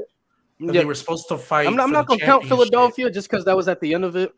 Oh. But I'm talking about just matches. They had two takeover matches. Kyle O'Reilly and Adam Cole. They had uh They also had two takeover matches and one TV special. Uh, but you can literally count the rematches on one hand. There's not that many. Is the point I'm trying to make. Yeah, and like Nate Monte- said, yeah. and like Nate said, they it, they let it build up in the matches. It was either a continuation for oh Johnny and Adam Cole. That's another one. Yeah. Um, Yeah. uh, but like Nate said, I don't want to steal Nate's point and shit, but what he said is true.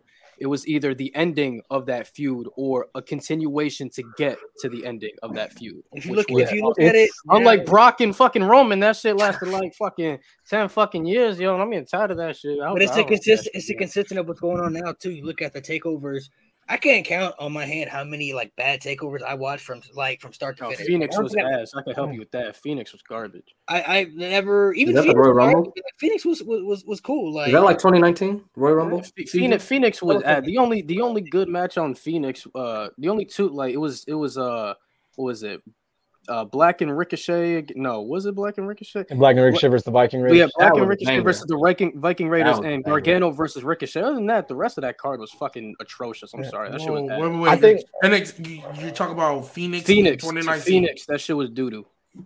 Phoenix, Nah, I. I think go like back and watch like, it. That shit was not good, bro. I think like it's gotten like like Jade said like that five year period like it's gotten they built such great pay per views to the point that like trying to sit down and pick like your top ten takeovers is such a hard list to make because they're all just so good. And like for me I'm I'm bad with memory so I don't really ever remember like the names of takeovers like cities. I remember like matches and things like that. Uh-huh. but like just so many things for me the takeover tag title era or tag team era Yeah, that shit was diy the amazing. vaudevillains Yeah, american alpha everything like that like sometimes those tag matches were the best matches on the card Shout like out Yeah, to- they were. Thank, thank you, Jose. out- Phoenix was Ciampa. Yeah, thank you, Phoenix. Uh, and, Phoenix and, was Ciampa and I was gonna Black. say That shit was Lew- ass. Lewis because I'm looking at it. You had Ciampa versus Black. You Ciampa had Shayna Black was versus garbage. I, Bianca I, think, I think I think it was Bianca and somebody too. Shay, Yeah, I Shayna understand versus. Bianca. Shayna, that I match I was- You saw had Matt Johnny Riddle versus versus Ricochet. Johnny, I said Johnny versus Ricochet was good. Red- I a, it was washed Viking- up Kassius Ohno.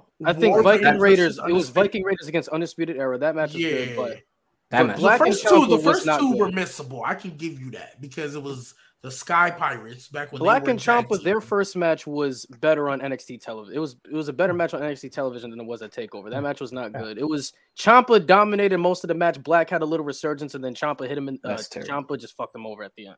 But also And I- r- we haven't really talked about it and i'm sorry jay I didn't, I didn't mean to go before you but just real quick uh i know it was a triple h thing but nxt bringing back freaking war games yeah, that was huge. Yeah. every Yeah. single war Yeah. games match There's and never been a bad all- War Games match. There's never been a bad War Games no match. and like I said, like just the the ricochet double moonsault the ko surprise return the just every, Senton. yeah McAfee Centaur and the uh Io jumping in with the trash can like every war games match had something about it whether it was a moment whether it was a a match in and of itself and Bron like I said the shit out of Ciampa through the table, bro. Oh my god, yeah God, like the, That and that it was so good it became such a thing that the main roster had to be like all right well we Yeah.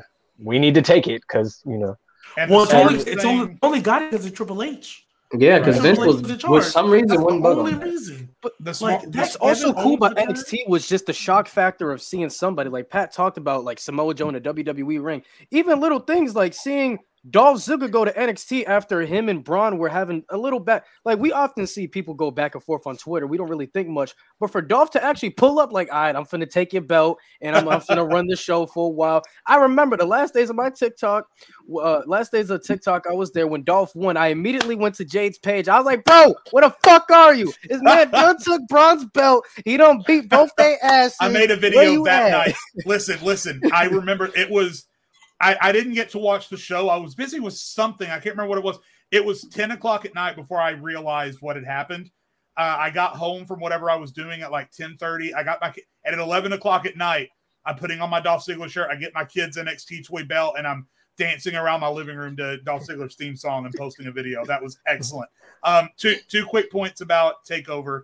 Um, n- number one, the smartest thing Triple H ever did post COVID and, and into NXT 2.0 was getting rid of the takeover name because he realizes as good as the talent may be to G Baby's point, and as much as they may be improving to everyone else's point, nothing they can do will ever match what takeovers were. I, I, I don't think they can ever match that five year period with Absolutely. takeovers. Yeah. And I think that if if Triple H had continued to call these shows takeovers, he was setting himself up for for disappointment online um, because it was never going to measure up. Secondly, we talked last week about how voices can define a generation, and and to, to this day it pisses me off how his story with WWE ended. Shout out to Mauro Ranallo for being the fucking voice. Oh my Up gosh, NXT. bro. yeah. Every, Shout out Mauro. Oh every big moment you can Ah. imagine that took place during the peak of NXT Mama had mia. Mauro Ranallo's voice behind. Mama mia, certainly. Yes. Rick, did he get a little bit? Um, did he get a little bit ridiculous at times? Absolutely. Yeah. But, But- that was part of his charm. Yeah, and Here's the I was thing, gonna though. say, Yeah. yeah, because I was gonna say with Mauro Ranallo, because Jade, oh my gosh, I'm glad we all, I'm glad we all love Yeah. each other today. Yeah. because Jade, Yeah. oh my gosh, you saying that, bro? Because my I, because I, I wasn't watching NXT yet. The reason, the the reason, so the NXT takeover, the first one I ever watched was New Orleans. Adam Cole winning the winning the ladder match. That's the first one I ever watched. Mauro Ranallo, when I heard his voice, because my dad watches a lot of boxing, so I had Mhm. heard Mauro Ranallo's voice before. Mhm. So I was like, "Is that is that Ranallo? When did he get here, bro?" The moment Johnny Gargano versus Adam Cole is the biggest example of how a commentator can just make a match Yeah. feel a lot Yeah. better. We Oh, yeah. we talk about Michael Cole uh during uh the uh the um when he when he talk about with Dom and stuff and all that and how much Yeah. passion there is, nothing will ever compare to Mauro Ranallo. He when he was mm-hmm. calling the Johnny Gargano Ciampa match, Johnny Gargano winning the title for the first time, like and and the Oh fact that God. he he has he has metaphors and analogies like nobody Just coming out his ass. Dude. Yeah. Nobody's Yeah. business. My That's what I'm saying. God. Like, He and is- it did. You are right. He is an unsung hero. He, Bro, he, he, he, he, bro, bring, he, one- bring, he bringing out like rap references too. Bro, Right. one Yeah. Reference J. Cole, and I was like, Bro, What? one moral moment that really gets me, bro, was a it was after Takeover Philadelphia when Johnny lost to Andrade in an amazing match, and um, it was it was when Chom- uh, no, not Ciampa, it was when Andrade and Gargano had their rematch, and if Johnny Gargano lost, he would have to leave NXT. And then I'm watching, huge Johnny Gargano fan. I'm like, man, Johnny about to get this shit tonight.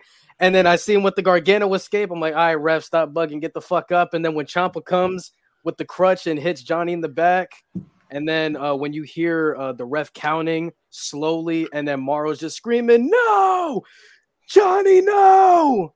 Yeah. Pure silence. It Yeah. just makes, bro, I wanted to cry that night. I Yeah. remember. Yeah. I, I'll never I can't tell you how much shit Oh. I broke in during that. So that- I'll never Yeah. forgive Corey Graves for making Mauro Ranallo feel like because I think uh, I don't want to speculate, but I think Mauro Ranallo had like personal issues. He did. I thought it was with Like that behind the JBL. yeah, I thought it was JBL. Well, Corey, Well, no, Corey 'cause Graves remember, had Corey- something to do with it too. Gargano's Corey Graves was mid. You don't know what you're talking too. about, bud. Gargano's far from mid. Thank you Whoever very said that, check yourself. But yeah, uh, one of my favorite.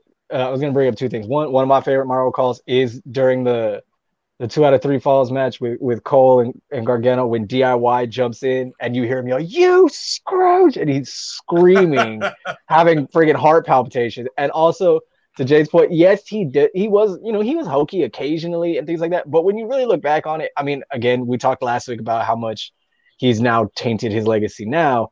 But um JR back in the day, man, like tougher than a two dollar steak, bowling Yeah, shoe right. ugly. Like he he had his goofy moments as well, Yeah. but his just the way he made Mauro made everything seem so important that it was winning or losing, that it was the Yeah. be all end all, the greatest thing that was happening, or the worst thing that was Yeah. happening. And, Y'all about and- to go and make in me the- watch some Mauro Ranallo film. I'm not going right to like, go like back look back like look at the, the commentary at that time you had on raw it was like michael cole at times you had the coach at times you had renee young you had Coach. byron saxton awful commentary team smackdown was barely better because i like tom phillips i don't remember i think corey graves is on there too Tom I like Phillips, Tom like, Phillips, too. would- Tom Phillips yeah. underrated. yeah tom phillips is great he's so then you making have- an impact. He's so He's good. But yeah, you have Vince yelling in their ear the whole time, and like the commentary so overly produced on the main roster at that time. But then you go to NXT and you see the passion. It's not robotic. Ro- he's not robotic. He's he's giving actual mm-hmm. emotions. He makes you feel You know- the way you know Jim Ross will make you feel. Gargano has no personality. That's so wrong on so Oh, that's many tough. levels. Un- underrated, underrated commentary So too was Percy. Watson, bro. He was good. on the Percy was good. Percy. Nigel He's McGuinness right. as Not- well. I was gonna say we got to Nigel shout out Nigel Nigel McGuinness. He was he was great. Nigel I McGuinness. remember did that match with the the unsanctioned match with Gargano and Ciampa. He Mhm. was ye- literally yelling, "Stop it!" Like I was like, "Oh, this is this is feeling like they really." One of they my really So I- got it. favorite- I, I always- talked about the commentary in NXT. You know how crazy I went the day I found out Michael Cole is behind it. I was like, Michael, main roster Michael Cole is the one behind the NXT commentary. Oh Exactly, my Mark. It's your I was like, opinion that he has no personality. It ain't a That was the- that was the day I was like, okay, opinion, Michael not Cole. fact. I was like, I was like, okay, Michael Cole, I'm not gonna criticize you. No, Bro, what more. y'all know about the commentary team of goddamn Albert and Alex Riley? I know nothing about that. Oh that. shoot, man. that's a Matt throwback. Rowan. When- when- About back that, when bro. Kevin Bro, I popped was so goading hard. Al- Alex Riley into a match. Bro, I I popped don't so I'm hard when know. Kevin Owens and Alex Riley were doing their little feud, and then Kevin Owens just poured water on Alex Riley, and A and A Ride just got in his face, wanted to whoop his ass. Then he got smoked later on.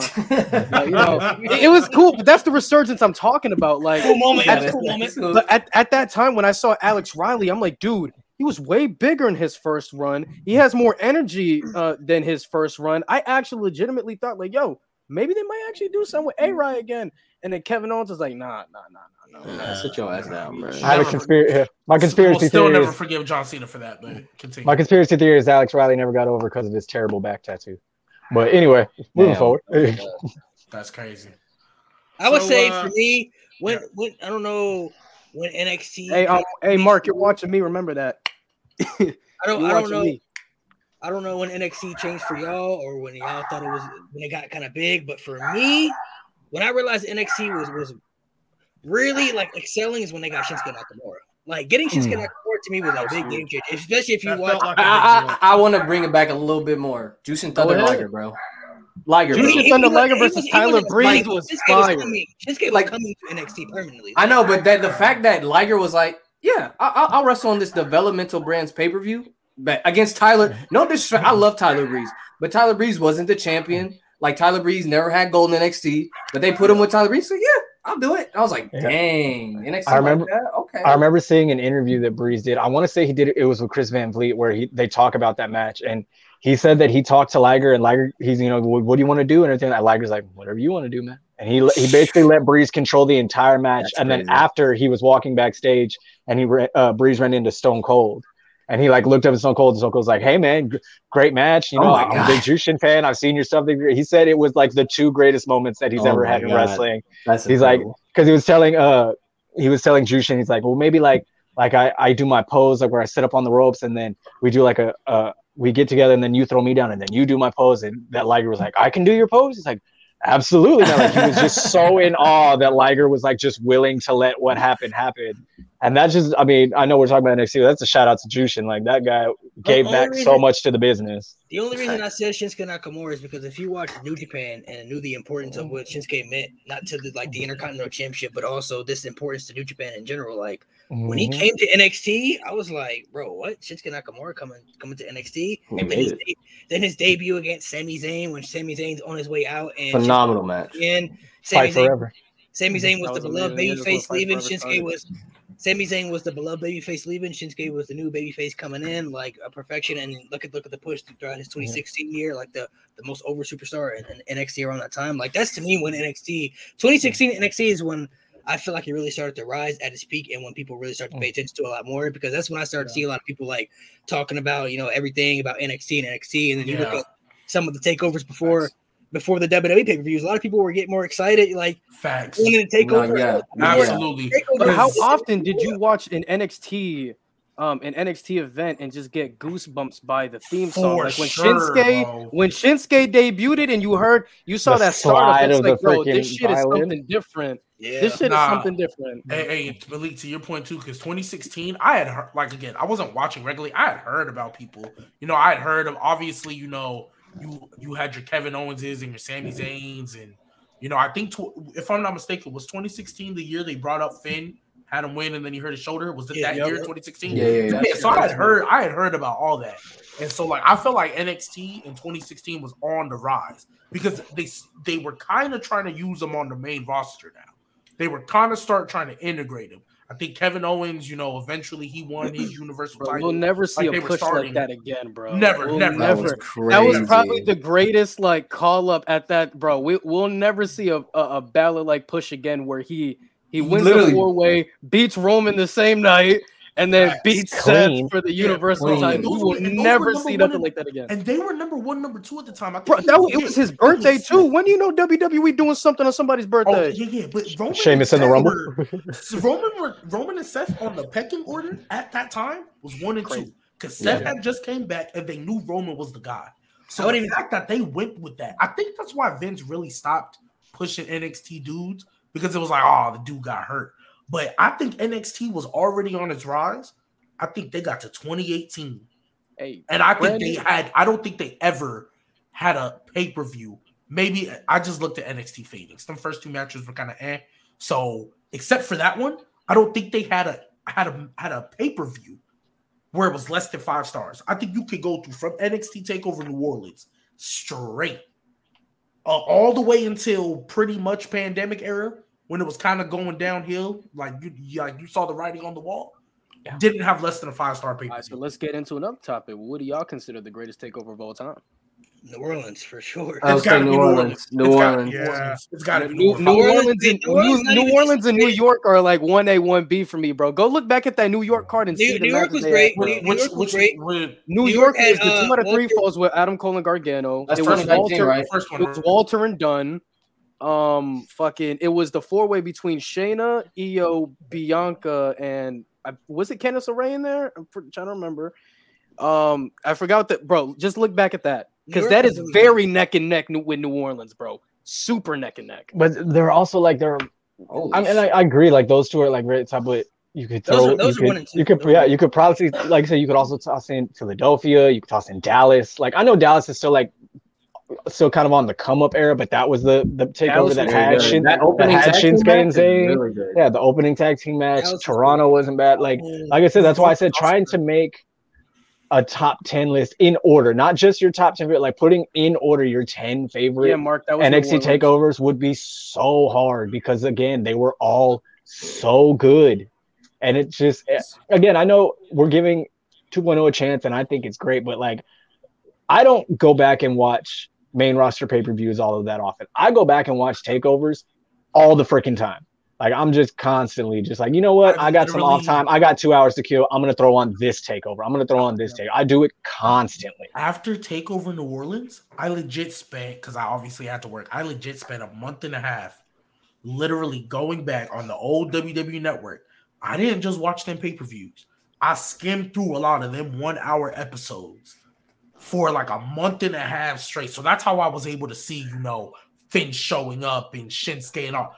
But after Takeover New Orleans, bro, and I know we brought up New York because that's when I think that's when uh Pete Dunne, like his Pete Dunne, his- Pete Yeah, Dunne's he reign almost finally two-year reign. Gargano Uh, Matt Riddle's I got the bar undefeated right here. Streak. Matt, uh, Matt Riddle's undefeated streak also was done the, the uh, Velveteen Dream. He was North American champion this Yep. time. You had the great, the the the exceeded my expectations. Tag Yeah, team Mark. Brian. Kendrick did the burning hammer on Kota Ibushi. when they brought That was the when they Cruiserweight brought up Classic, Aleister though. Black Yeah. and Ricochet. Yeah, when they brought up Aleister Black and Ricochet, Aleister Like- Black and Ricochet versus the Viking, the War Raiders is phenomenal. when you What look back at that New York card, that was it's crazy stack. It is what stacked. takeover It is was what takeover was uh Cole, Riddle, Ricochet, and Dunne in a four way. Cole, Ricochet, Riddle, Dunne. Or was that just NXT TV? No, no, no, that was NXT TV. That was So NXT. you to find out who's gonna face Yeah. Gargano. Okay, that, well, that just that go just watch drives that home match. the point- That just drives That home the is point that the weekly NXT was just as much see as the takeovers have. Yeah, to be. and they- and I was- do y'all um, remember the six man tag match between Undisputed Era? Um, I believe it was Dunne and Mustache Mountain, bro. yes. Oh yeah, yes. that shit was amazing. And this was also the year they did the halftime heat. That's how hot NXT was. They literally had a Halftime halftime bro. show Oh during my the God, halftime yeah, heat. They did. That was They a did. that was They Ricochet. That was a did do what, halftime. Ricochet, Ricochet, Ricochet, Dream. Dream against Cole, uh, DIY and Cole. They were Yeah, changing the game, bro. They were Oh, changing the man. game. I will say though, crazy. to digress to bring back the sad part for me about NXT were the NXT call ups because when they came Oh, up to yeah. the main roster, you knew it was never going to be the same. And you first, when you first saw the call ups, like Kevin Owens debuting against Cena was crazy, and then him beating Cena at the Chamber, and they having their feud and everything, and then Kevin Owens still turned out fine. You talked about Finn Balor, you talked about a lot of people, but there was a point in time when it was depressing to watch NXT at some point because you knew when certain superstars were coming up, you knew what was going to happen on that. Yeah. Yeah. Be- because Yeah. even the ones that are people like to call out, you know, that oh Kevin Owens is a success because he won the Universal Championship and multiple time Intercontinental Champion. But for every moment that you picture Kevin Owens with a belt, you also picture him in a porta potty getting pushed around by Braun Strowman. For every for every Seth Rollins, you have an Andrade. For every Roman Reigns, you have an You have three Black. Andrades. And do not do not even get me started on fucking tag teams. The oh number my god. of excellent tag teams. Ascension should have been something. Ascension. Uh, they even, literally flopped even- the moment even came out, bro. FTR, they were what four or five time tag team champions. Vaudevillains, We're bro. They should have each been other's something. backs. In Enzo and in Cass is a big one for me, too. promo. Vaught So, villains, I think they had they faced the New Day, right? They had a banger against the New Day, and then yeah. they did No, nothing with them there's two. that. There's two tag teams that I'm going to go on a rant about because the first one, Jade, you just mentioned them, FTR. Yeah, I know they got, I know one of them got hurt, and then the second one got hurt right after. So you know how Vince is going to be when people get hurt. I mean, look at Finn Balor. But the one that I am like, it still boils my skin. I don't care that they came back. I really don't. Enzo and Cass should have won the tag team championships at WrestleMania. It was their time. I get they didn't put the titles on them early. You, hey, you want to build them up some more. I don't care that the Hardys came back. They didn't need to win. And then the fact that they came back and won, and like you could have just okay, fine, have the moment. You could pull a Zack Ryder.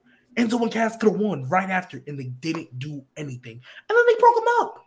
Yeah, that was stupid. Nobody cared. That was Nobody cared. Like, that that boiled That was the dumbest. my thing, skin so much because they, from the time they stepped into the main roster to the time they broke up, were over more than anybody else I had ever Bro, seen. they in my were life. so over at I some think, point. I They- think they- a lot of people like they tend to like be like, oh, this person got caught up in this, did did this, this, and that. Like, you know, they were fine, they weren't a fail. Like, you look at a guy like Kevin Owens, people would bring up, you know, like Jay said, the IC ti- the IC title runs, the US title runs, the Universal title run. Like you look back at that Universal title run, he was fed to Goldberg. It was a nice run, but it was fed to Goldberg.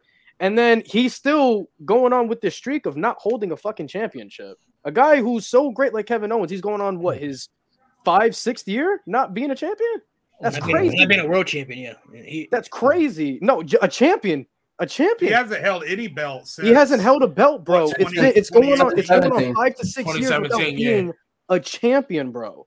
like, he, a he, guy was, like he, Kevin he, Owens. he, he was U.S. champion after that.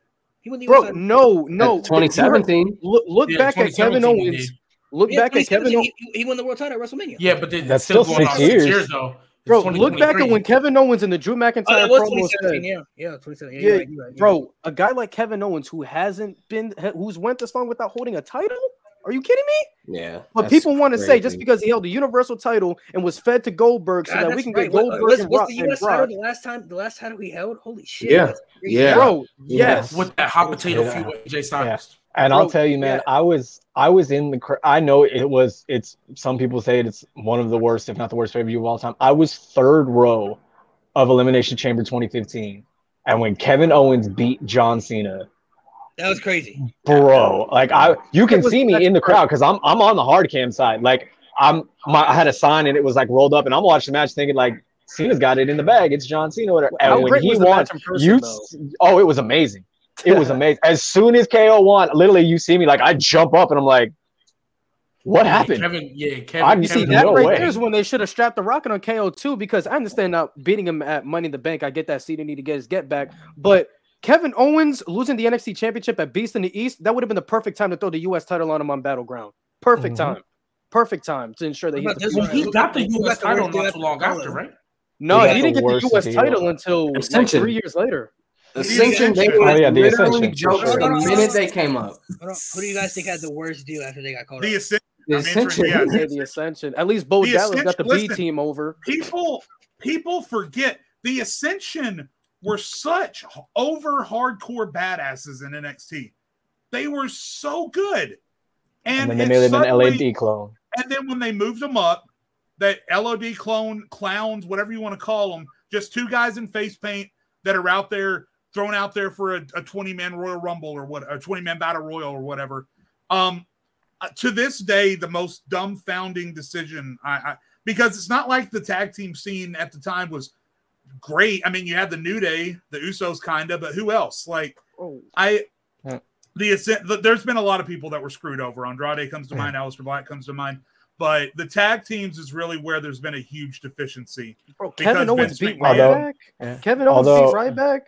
Although, oh my for- Icy for- title, When the icy fuck title. did that happen? yeah, yeah. 2015 Although for, for some of the for, for some of the OGs, again, yes, the ascension was done terribly, but for some of the OGs, go back the after they had gone through all of that, uh, the ascension on the fashion files was hilarious. If you go back, Oh, everybody goes. If y'all want to have a good time, a good like remember, yeah. hour or so long of content, go to WWE's YouTube channel, look up the fashion files. Peak comedy. It's so good. Think, thinking about it for me, I would say Shinsuke Nakamura, but I feel like that's too easy. But I'm gonna, I'm honestly gonna have to say Shayna Baszler, bro. Like she, Yeah, oh, yeah. she She's getting up there. back- I, I did, I did a video a while ago. Just re look back. She fucking oh. dominated that elimination chamber match in convincing fashion like I've never seen before. She cl- she dominated and destroyed everybody, only to go to WrestleMania to lose to Becky, and she's never been put back in the world title. So, ever. so not- real quick before i say mine, I want to address the Shayna Baszler because even though we all know we hate Vince and we don't, and you know his booking, well, booking, We have a well, love as hate person too, relationship with Vince. Yeah, I was like, you, we we know how we all feel about Vince. His logic for why Shayna Baszler didn't win, because that was a last minute change once the pandemic happened. Shayna Baszler was going over the entire time until the pandemic happened. But he said, well, it's COVID, you know, hey, he wants to have a little feel good moment. Everybody loves Becky. But Shayna was supposed to go over. And then what made it worse, which is nobody's fault, what made it worse, she got pregnant. Because notice how she wasn't in the build for Money in the Bank after after after Mania. yeah. She was not part of the build. She wasn't on TV. Nothing. This okay, That- and then they gave it to Asuka, which eh, I love Asuka, so shout out to her. Asuka carried But the they- pandemic era. Yeah, Yes, she did. Oh, and and, and Bayley and Bayley, she was And part Drew. too. Bayley was up But there. too. Asuka, Sasha played a great Asuka, part, but too. No, Asuka, you're right. She definitely did. Yeah, the Boston But- Hood connection is what. But they easily could have gave it to Shayna. They easily could have Yeah. gave it to Shayna. That's that. I'm gonna, that that's I'm gonna opening- nit. I'm gonna nitpick mine so bad right now. I'm gonna cherry pick. I feel like the person who got the worst deal uh, after an NXT call up was Jason Jordan, only because his career literally ended. Ah, because that's once they split up, first of all, I don't care what people say. Jason Jordan being cringy, it was cringy as fuck, but it worked It for worked. his character how It he worked. was doing it. But he was also putting on great matches. Put on a great match with Cena, Roman. And He putting on and Samoa very great yep. matches, and then his career ends, and I'm like, bro, why? Yeah, the stuff he was doing was actually really good. Yeah. Like it, I actually the Champions Club, with I face palmed so hard, bro. That shit was so bad. but Nah, it worked. but- But that was supposed to Nah, be it, though. So I feel you. yeah. I feel Jason you. Jordan, bro. I'm sorry, love Jason Jordan, but he got the worst deal. Only And 'cause so and so ended. mine is after going back to look at it in hindsight, because again, I was not watching NXT at this time, and I didn't watch anything independent. The way they messed up Bobby Roode, I'm not gonna hold you, man. Bro, Bobby- they had him going with the U.S. title, yeah. bro, only to lose to Randy at Fastlane on his first Bro, defense. I Hey, saw- you know what? However, I was I was there too in person. Bro, You was there at what they Fast did Lane? with him. I was there. I saw I saw what Yeah, that was in did with him Columbus, yeah. NXT. When I watched it back, I was like, "What?" They brought him up as a first of all, they brought him up as a face. If I would have known that off the rip, I would have not had hope. I was like, "Are we serious?" That was stupid. bringing See, but up as a for me though, I, I didn't get my hopes up for Bobby Roode only because I just felt He was really old when he came. When he, he, came he up. was he was he was a little bit older, but I just felt like I just I don't know, bro. I just didn't have faith in. I was like, bro, Vince is hit or miss with the with the non WWE guys, and he really he really hit with AJ Styles. But I'm like Bobby Roode mm. though, he not AJ. Styles. Can I say one thing? One of my favorite success stories that has come out of guys that didn't make it from NXT to WWE is Tyler Breeze because he created his own success as part of Xavier Woods' YouTube channel, Up Up Down Yes, Down. sir. He Yes, created, sir. and then not only that, but he translated that into he owns his own wrestling school now. Yep, he does flatback. And now- Yeah. That's awesome. And now he's With Shawn being Spears, brought up. Tye Dillinger. He's gonna be he's gonna be listed as a fucking legend. Legend. In 2K23. What And am I a GM. shout out, shout out to And a Xavier Woods though. Yeah, Xavier Woods. yes. Xavier Woods is great. All the Xavier shout outs to Woods Xavier Woods. Yeah, Xavier Woods didn't let his homie down. I get that, and and Yeah. props to Xavier Woods. But the fact of the matter is, Tyler Breeze still had to put in the work. He showed up He every day. That that peak up up down down for me, and I'm rewatching the series now, which is why it's fresh on my mind. Mm-hmm. Peak up up down down was 2018 and 2019 when they did the 06 GM mode. Tyler Breeze was excellent. in that. Killed Woods. Uh, Killed My, exa- my, oh, go ahead, Jay. I'll let you finish. Go ahead. I'll just, I'm just finishing my point. I just, I just, I'm so happy for Tyler Breeze because when you see him in interviews and stuff, when you see him backstage, when you see him on up, up, down, he just looks so fucking happy. He does. And I'm just, I'm, Yeah. I'm so happy for and Tyler and, Breeze. and we got a shout out Battle of the Brands f- for bringing us GMO back. That was like the final like kicker to 2K. Oh, yeah. Like, I there's feel- a market I for this. I would love Yeah. to see Breeze come back. I feel like now with oh. Triple H on the main roster, he could have a nice, solid mid card career, Yeah. man. Like I love Wouldn't him even come mind. Back. Yeah. Nah, I was gonna say my Zango only. should- uh, should have won the titles too. yeah, There for sure they period of did. Time, uh, they Tyler Breeze won- They worked uh, so NXT well GM. together, man. Like they they were really, really good with each other. Bro, the, like, bro, Fashion Police Yeah. are goaded. They're, they're, Fashion they're Police was nice. Yeah, when uh when when Tyler Breeze dropped back down to NXT for a little bit and he was getting beat up by the Forgotten Sons and Fandango made his return, bro, I was like, yes, let's go, let's go. Son. Bro, when they so won the hyped. tag titles, I went crazy. Oh yeah, bro. I was so I was so hyped. But yeah, uh, just a You quick said the sidebar. Forgotten Sons. Okay. Yes, I did. Go But- ahead. but, uh, oh, my uh, my first quick sidebar was uh, my favorite up up down down era was pandemic Uno era with Ooh. Departy. It's my favorite oh my era. god, yeah. The Departy goaded. I want them. I'm so sad that they're not a thing anymore. But uh, the other uh, thing about, or I was gonna say about a fumbled NXT call up, uh, Karrion Cross. Oh, Yeah. even And still not to just- this day. Not just the first time. Oh, That's yeah, I was yeah. gonna They took the day, yeah. Time. This Yeah, second That's what I'm saying. His Wait, what do you right mean? What do you mean the second? Oh, right now? right now. Oh, yeah. Yeah, He's- they're And you fumbling know him now. And you know what's crazy? Well, I do. I hear you, but I feel like it's because he went to the wrong brand. He has nothing to do over there. There's nothing for him to do because I feel like we're gonna start seeing a lot more champions. carrying once It's- Roman gives up the belts. I was about to say because it's two heel champions right now, and Karrion Cross is supposed to be a, a monster heel. So there's nothing for him to do. The the little Rey feud mm-hmm. didn't last long, but we all know Yeah. that was simmering to what they're doing now. But what Yeah. I will say, had- and this is very much conspiracy theory, I genuinely believe it's the hair. I genuinely believe Karrion Cross looked more menacing bald. No, he Oh, did. he. Hundred percent. Because when Hundred he came, percent. because even y'all can say whatever you want about his in ring stuff in NXT. I thought his presentation, I believed him.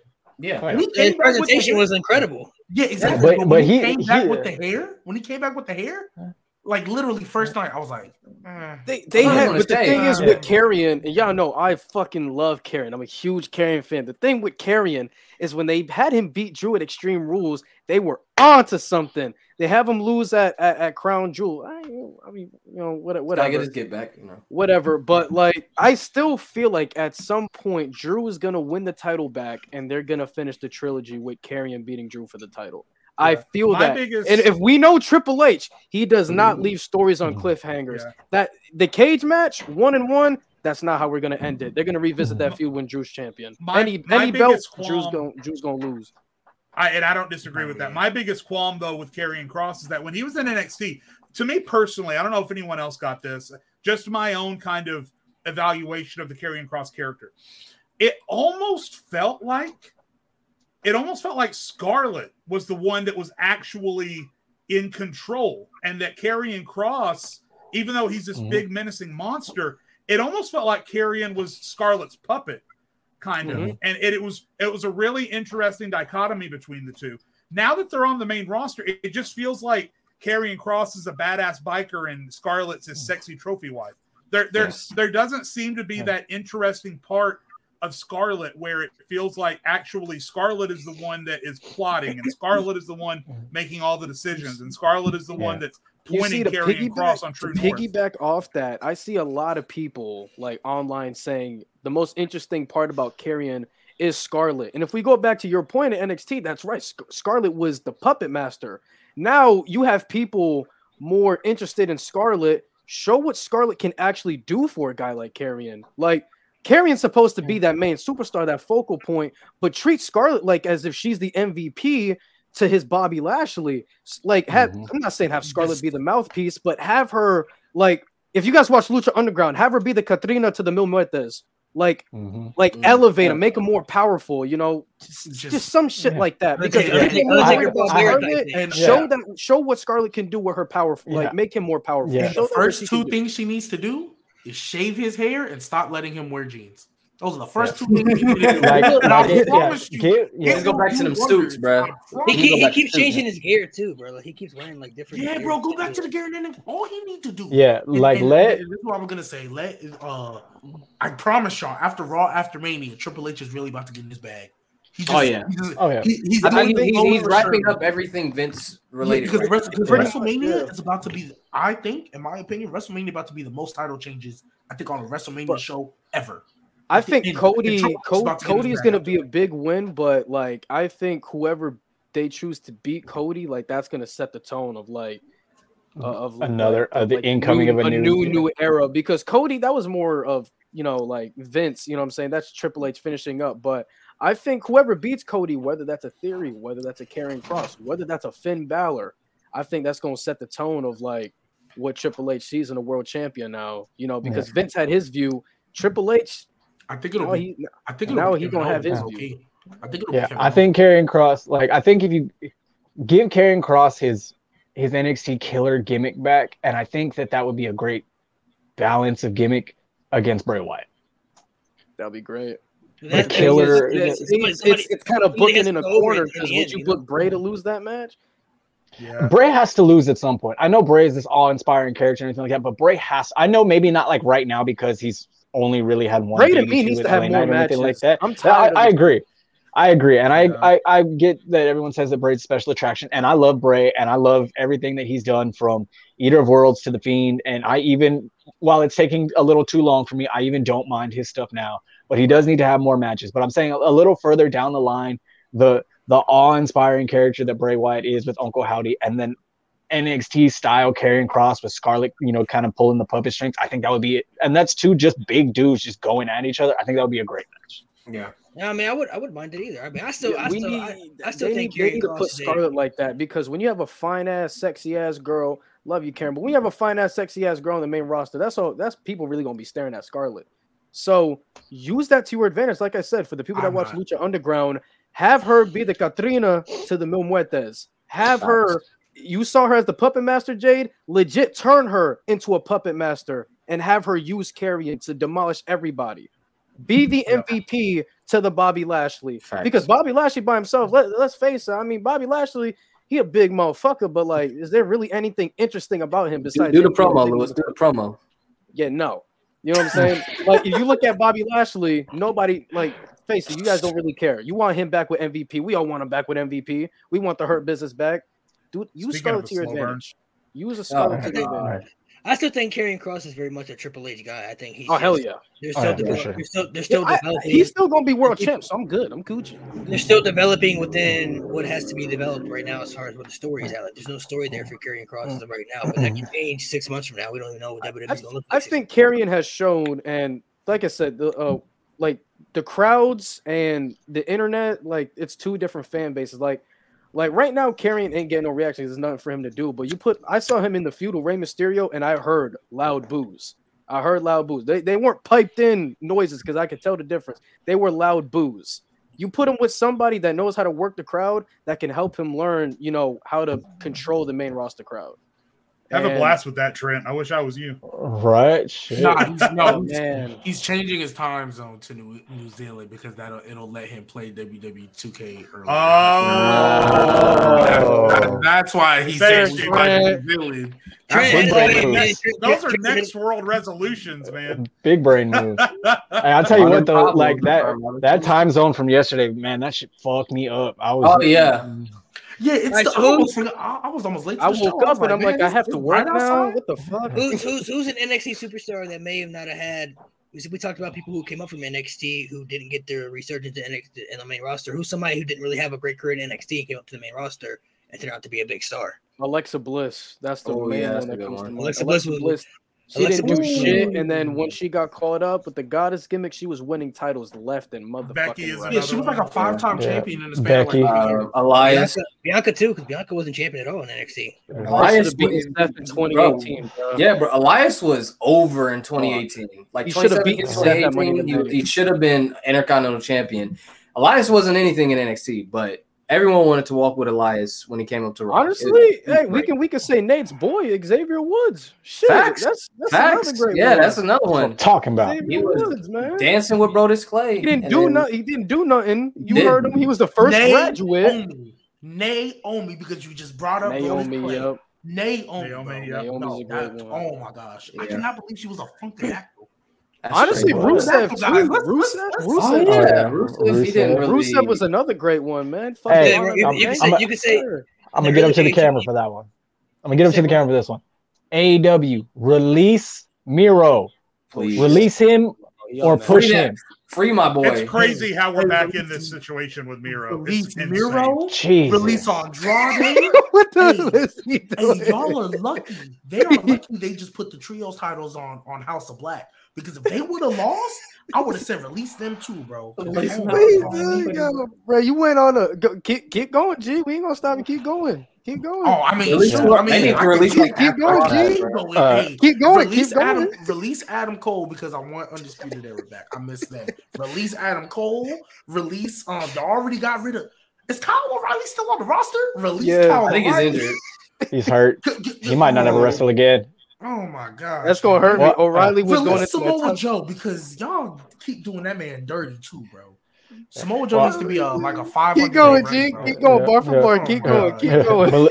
Bel- J Rock just said it. Release Jade Cargill, bro, because y'all not making her look like. Send her Bro, Japan. come on, bro. No, I did read. I did read, and I hate dirt sheets, but I did read that the uh, Kris Statlander is expected to come back soon, and they're they're, they're penciled into. Sure. to- Kris to- Okay, okay. Uh, do So, something. yeah, I mean, it. My honestly, if they ain't got nobody beat Jamie Hayter, I mean, Jade right there, bro. I'm just saying. Jade bro, right they never put her. He's holding the wrong I'm not- I'm not- I am not about to get. I am not about to get into this bag about. it. You know what? Screw it. I am gonna get in this bag about that woman division because AEW, bro. Terrible. This is why. This is why everybody craps on y'all.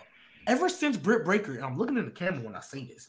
Ever since y'all took the title off of Britt Baker, y'all have treated that woman's title almost as bad as WWE used to treat the IC title.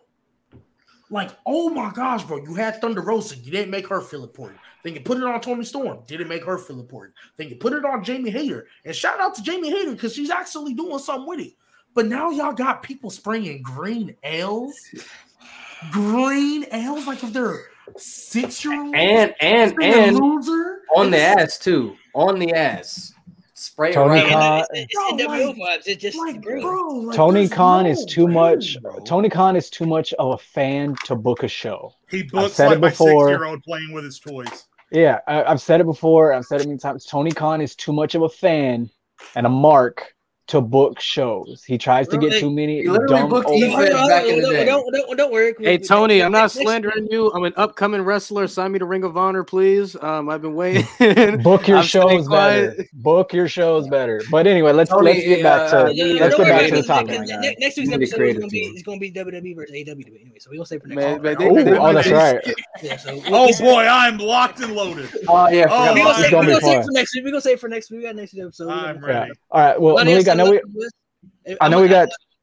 Oh, okay. I was gonna say I know we got two more questions that you have for us. I just wanted to throw out one last NXT question before we get it, got to yours. If possible, can you all name your favorite NXT match? I can. Uh, Oh, I You can. already know. You already know mine. My, my, Oh. my, my, mine, mine is Sasha and Bayley take over Brooklyn. One. Yeah. I have Agreed. two. It's either um, it's either Adam Cole versus Johnny Gargano, or it's Johnny Gargano versus Tommaso Ciampa, the unsanctioned match, I believe. Whichever one Johnny won, that's that's that's the New one. Orleans. I'd like to see Yeah. that laughs. New Orleans. Nate. I want to go um, Cole versus Ricochet for the, the North American Championship, Brooklyn. Or or uh, That moonsault into a super kick was insane. Oh my God, that's still what screaming, in my he's head. out, he's out, he's Yeah. out. Oh my god. Dog. Uh, I had a second one. It literally slipped my mind. So love it. my, I have favorite- two. go- Oh, go ahead, Lewis. Go ahead, Lewis. I'll let you go.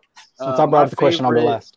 My favorite match of all time is obviously Johnny Gargano versus Adam Cole, but my honorable mention is um, uh, Mustache Mountain versus Undisputed Era. That's very Fire. good. That's Fire. Both very matches, Yeah. both matches, Fire tag Yeah. team Yeah. Fire. So- all three matches. Matter of fact, Yeah.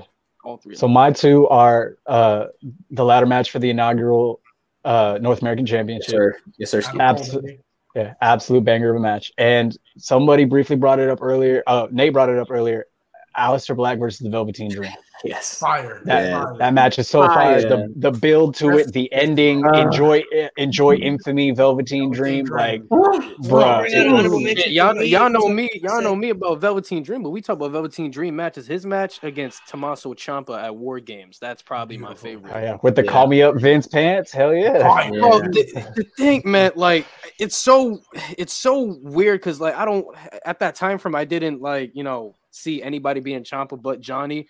But if there was any little time, if you just want to give Dream just a, just any time, it it, it, it, it could have been that moment when he hit that elbow drop. I said, "Nah, son," and the chopper kicked out. I'm like, "What the fuck, man? I'm tired of him. I didn't want him I'll with the say belt, bro." I honorable was- mention, I was honorable tired of mention for me would be the second match between Walter and Ilja Dragunov. That shit Oh, was that match was good. amazing. Oh, I, yeah. I, I would go honorable honorable mention would be Sami Zayn, Samoa Joe, two out of three falls. Match that made me Sami. Zayn. Also, also, Uh, uh, Neville versus Balor, uh, the finals of number one contendership for the NXT. We could sit here forever. I yeah, we could be here forever. Actually, I did want to, but before we move on, I did want to. Pat brought up the the North American title ladder match at New Orleans. Where does that rank amongst ladder matches all time? And Top five. off Top It's five. up head. there, bro. Top five. Off It- y'all it's head. up It there. is a I put it top five. fantastic Yeah. and a And we- fantastic opener yeah. too.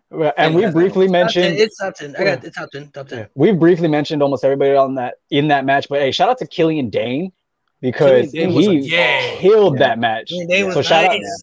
Yeah. and then of course, Was Lars Sullivan in that match? yes, He he, was. was. I was saying that Lars He is did- in there too. It's, but- uh, it's uh, he.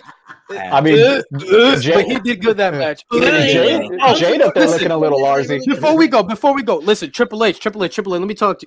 Hold on, let me Triple H. Let me let me tell you something, man. This whole thing with Nikki Cross not having friends, it better lead to a sanity reunion. I swear to God. Eric Young is back in WWE. Don't think I don't read. Eric Young is back with WWE. He I'm better saying. pull up Raw after Mania. I swear to. God.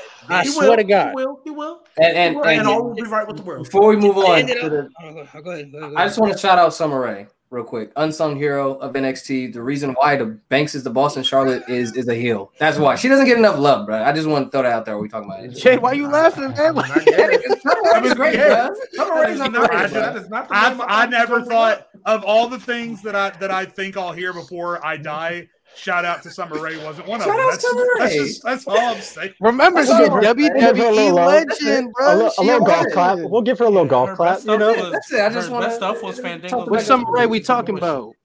She No, had a good team. Can we please not get off track on Summer Rae? Can we Nah, nah, please nah, not nah, get nah, off nah. track? All right. What you mean the All right, to WWE off, legend to end it Summer Rae? last, before we head off here, we got two other questions. Uh, Mount Rushmore of uh, male and female NXT superstars. So we can start with we'll start with the women. Uh, we'll, we can start with the women. Who, who, who y'all got, man? Who y'all got? This You, you is go. Where we started with, or Start with the women. You start with you. We start with you. oh, okay, okay. So me, and this was really tough. This was really tough, but I know we got time, so because I have a couple honorable mentions. But my four: Bayley, Sasha, Asuka, Shayna. Those are the four that. Oh, we're gonna have some controversial ones took now. over, Yeah, hold over. on. Mhm. How do I get a show? Malik, we might have the same one. We might Yeah, have the mine- same for both. Mine, mine is a little bit different. Sasha was on mine, but she got taken off by somebody else. I have Mhm. Bayley, I have Asuka Shayna Baszler, and I have Mandy Rose. Those, that's my Mount Rushmore now. I think Mandy Rose has solidified. that's my my- that's my exact list. So I'm good. Oh, Uh, you put Mandy briefly, Rose on there? I have Yeah. Mandy on mine as well.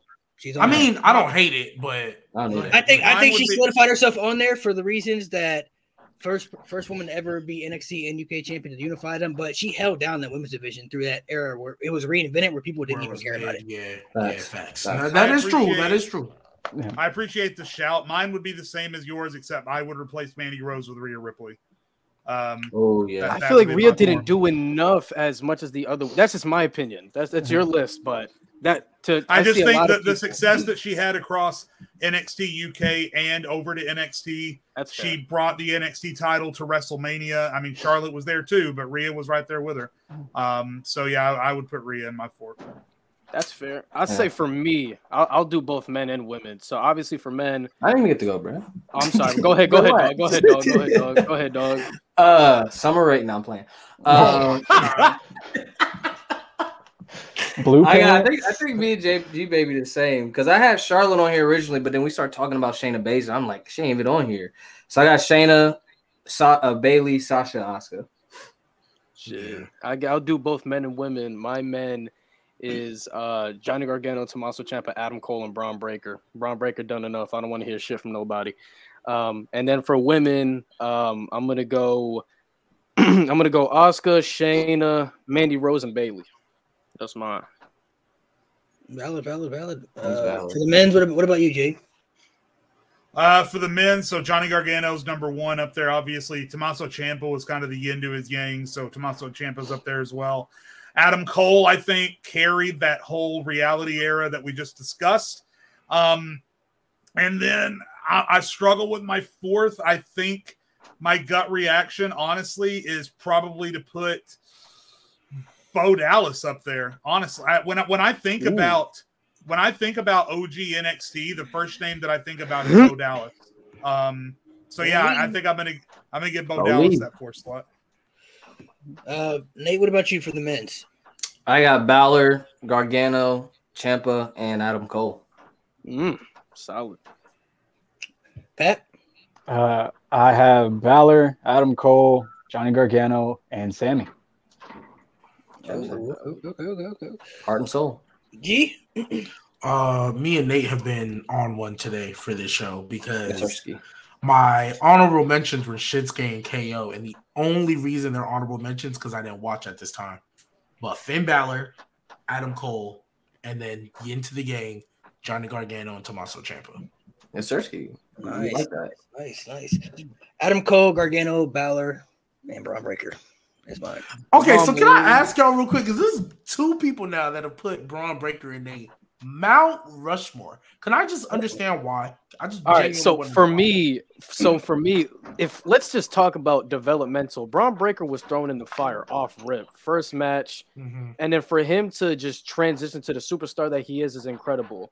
Now, if we look at statistics, um, Bron Breakker in the 2.0 or in this era was the main focal point of the direction and the change for NXT forever. He got the win for Team 2.0. He was Mhm. part of that. Um, he's one of the only few guys to have held the NXT championship multiple times. Um, that is true. Not to On mention, top- for, for me on top on top of that, on top of that, his second reign, he's about to hit a year. Not to Mhm. mention undisputed NXT champion. He did something that nobody else did. And on top of that, been the face of the brand for this long, having this kind of run is something that no other NXT champion has had. Because you look at Adam Cole, Adam Cole was the man when he was the champion. Then when he lost it, it was Keith Lee. Keith Lee was the man. Um, fucking uh, when Gargano had it, Gargano was the man. When Ciampa had it, Ciampa was the man. Um, when when Ciampa had it in the 2.0 era, we knew Bron Breakker was the man. Yeah, When we Dolph knew Ziggler- we knew what was coming. Yeah, we knew When Dolph Ziggler had it, we knew Bron Breakker was the man. No matter who's in the spotlight, Bron Breakker has never shared it. Bron Breakker has kept the spotlight on him for this long. I feel like for, for me, he, he he makes the list because the same with Mandy Rose. He's been the guy Hmm? to excel and carried helped carry the division when people didn't care about the division anymore because of the change. Like obviously you have other people like Carmelo Hayes and all those people, but they haven't been pushed as the guy. Bron Breakker's been pushed as the guy, and I think he's excelled at the expectations. Like they literally looked at Bron Breakker and said, "We." I I think Bron Breakker the next face of WWE. If I'm being honest, after Roman Reigns, I look at him and say, "I think they're gonna put him in." in, in his Yeah. spot. So I I think I mean, I mean, don't get me wrong. I rock with Bron Breakker. Everything y'all have said, I agree with. But ne- I like next, Ain't see, no like hating next face. I don't know if I can go that far, only because. I'm not gonna hold you. Like, especially with Triple H, assuming he's going to stay in creative control. I look at a guy like Carmelo Hayes, man, and I just think Car- it is He's about to Carmelo's be- time. We are on Carmelo. not even Carmelo's just When not I- even when just I- NXT.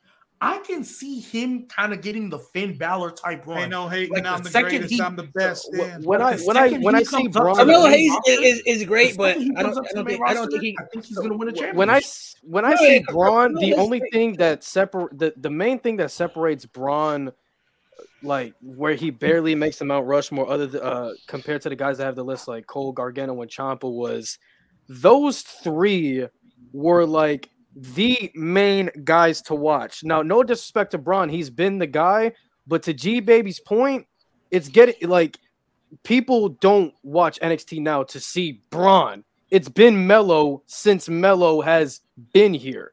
And uh, you know, no disrespect to Bron, Bron's been the guy, but he hasn't been the guy to watch. Pete Gargano was the guy to watch. Pete Cole was the guy to watch. Mhm. Pete Ciampa was the guy to watch. Pete Bron is amazing, but Carmelo Hayes is like, hey, bro, like, forgetting about me. It wasn't like that when those guys. Bron has never shared the spotlight. I, I, I I'll say that. I'm not going to backtrack. Brock, uh, Bron has never shared the spotlight with nobody. He's been the guy, but he hasn't been the most must see guy. If that makes sense. and then sense. to also, Hold on, even hold though I'm about He to has- has- contradict myself, oh, He hasn't ahead. been the most must see the guy to watch, but it's con- it's not convenient about when Carmelo Hayes' push is about to come when Bron Breakker's about to leave NXT. Even even Yeah. before that, people have been wanting this Carmelo. I don't know if you pay attention. Pay, pay attention. yeah, I mean they, they they've been wanting it, but But he's people been wanting Carmelo Hayes to win this to win the NXT championship for a long time, bro. A He- long It's people- just time. their I don't- people- guys. They think it should people the have been people have been wanting it, but it still separates about how they're using them. They have Yeah, they're not, for sure. they're not- they've been pushing Bron Breakker since day one, and Carmelo Hayes' push is about to come once Bron Breakker is no longer in NXT on the main roster. and don't get me To wrong, help- they've been pushing Carmelo Hayes thing- too. But I think I so I think and so to Bron Breakker, even though I'm about to contradict myself, to Bron Breakker, in his defense, he got the title when it first started. Like we knew that's who he was when it first started, and this was when NXT 2.0 was getting a lot of scrutiny because it Yeah. wasn't what we wanted. So to Bron Breakker's point, even though okay, cool, you have Dolph Dolph Ziggler beat him, and then he wins it back. I didn't really care for that, but I cool. I look at This, this, this, second year reign this, this, this, this how I'm gonna break it down, and then we're gonna head off there. I look at Carmelo Hayes and Bron Breakker like Roman Reigns and Seth Rollins. Bron Breakker is the company guy. Carmelo Hayes is the guy for the fans. That's who the fans want. The fans have wanted Seth Rollins for a long time, but he's not Roman Reigns. Roman Reigns is the guy, and I think that's how it's gonna be. Bron Breakker gonna be the guy that the company gonna push. The fans want Carmelo Hayes, and Carmelo Hayes will have a spot, but he's not gonna be the face. I think Uh, so- think that's Okay, what- but are you let me- saying let me that, play are you saying little that bit. like Vince? Because with Triple H, I think let's, let's Even- just say even- Triple even- H was even running with Triple H. creative. But, but Triple think- H I still think Roman- understands the business. Triple No, no, H no, still he doesn't. understands. no, no, no. Yeah. I'm, I'm not saying he doesn't, but like, let's keep it a buck though. With Triple H under control, would Roman have really been shoved into all the main events as much as he was? I think so. I think so. I think so. ah, I disagree. I, I dis- think I you know what? Maybe Triple as a H. heel, You still, maybe as a uh, you still look at you still look at it. You still look at it. You still look at it now. Like there's been opportunities probably to take the title, at least one of the titles from Roman, and they still haven't done it I think- because I think Ah, with but that- Roman, I think with. Roman, I think with Roman, Triple H would have capitalized on him being healed a lot sooner.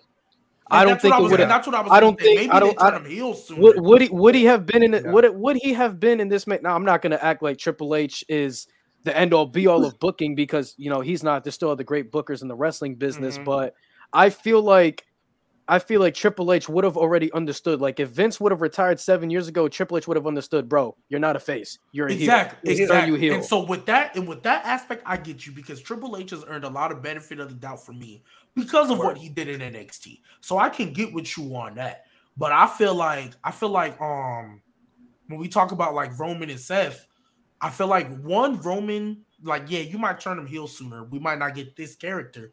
But even when Triple H took over, yeah, they could have separated the titles, but I think Triple H was kind of put in a tough position because one, No, they unified the titles when he wasn't plan. there. Exactly, Yeah. because he because he wasn't he honoring wasn't him. the title.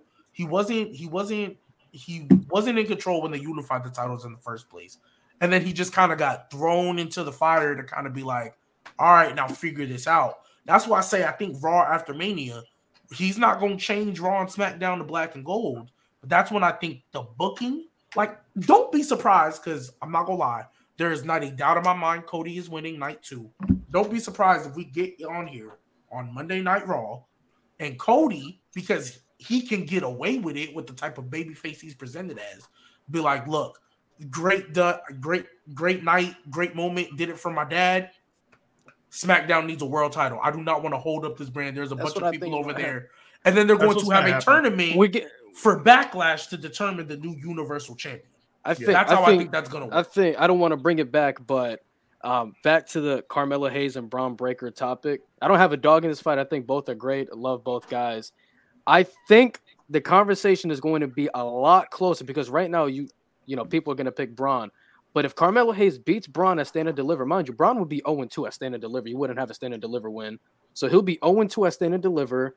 Um, and Carmelo Hayes, if he if he beats him on stand and deliver and has a nice run with the NXT Yeah. championship, Carmelo Hayes could sneak into the Mount Rushmore, think- I depending think how you look at it. He's going to win the title, and I think Carmelo's run, no matter how long it is, match quality wise, Carmelo's run is going to be better than Bron's run. Yeah. He's just Car- capable of better Carmelo is probably the best in ring performer they have in, two, in, in Yep. NXT. No, right for now. sure, for sure. It- Oh, it's yeah, Carmelo, without and then it's Wes Lee I- after that, and, I'm and still- shout out so, to we'll, Nathan so Frazier. we'll see what happens at the end. We'll see what happens when the run is over. We'll see where we're at. Bron Breakker definitely uh, is. It's he's losing to Carmelo. It's time for him to come up to the main roster. He's, he's, Hey, he's you really- say you see Bron Breakker as the as the next face of WWE. Honestly, on the main roster, I see him as a huge dominant heel, bro.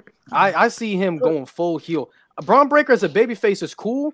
I think he I think he'd take his career to another notch if he went heel. He, just has that heel he aura. Still, he me. can still be the heel because Roman Reigns is the heel right now. and He's still the face of WWE. So I, I think I still think either way he's taking that spot when Roman is gone. That, that's I look Yeah. at it like It- that. the landscape is so open, which I'm excited for. I It all like depends has- on what Triple H wants. He has the mold and the look that the WWE wants to present itself as the guy for the company. That's why I said Carmelo Yep. Hayes is the guy for the fans because he's who the fans want. But the company, they look at Ron Breakker and they look at how they position him all through NXT. Like they look at him And and, yeah, say, and- they think and they- and it can very much be close. And I know we got to go, so is my last thing I'll say. I, it can very well be close. I just feel like if this was Vince still in charge, no questions asked. Carmelo Hayes is not getting that push. He could be the Seth Rollins for sure. I think, I think Bron and and um Carmelo, that's not going to be to the same level, but they give me more Stone Cold The Rock, where it was kind of like they were both integral. You couldn't have one without the other. Whereas Roman could have really done this without Seth. Like they would have pushed him regardless. Shit, you Seth- heard you Seth heard being here or Bron and. Melo say Triple H and Shawn pulled them and said y'all y'all the two guys. Yeah, Yeah. facts, so But but the way I look at it, Triple uh Bron Breakker is a triple like you can just look at it from in ring aspect all that. Bron Breakker is a Triple H guy. Carmelo Hayes is a Shawn Michaels guy. Triple H prioritizes character work. Shawn Michaels prioritizes in ring work. We so those two are Well, I hand in think- hand with each other.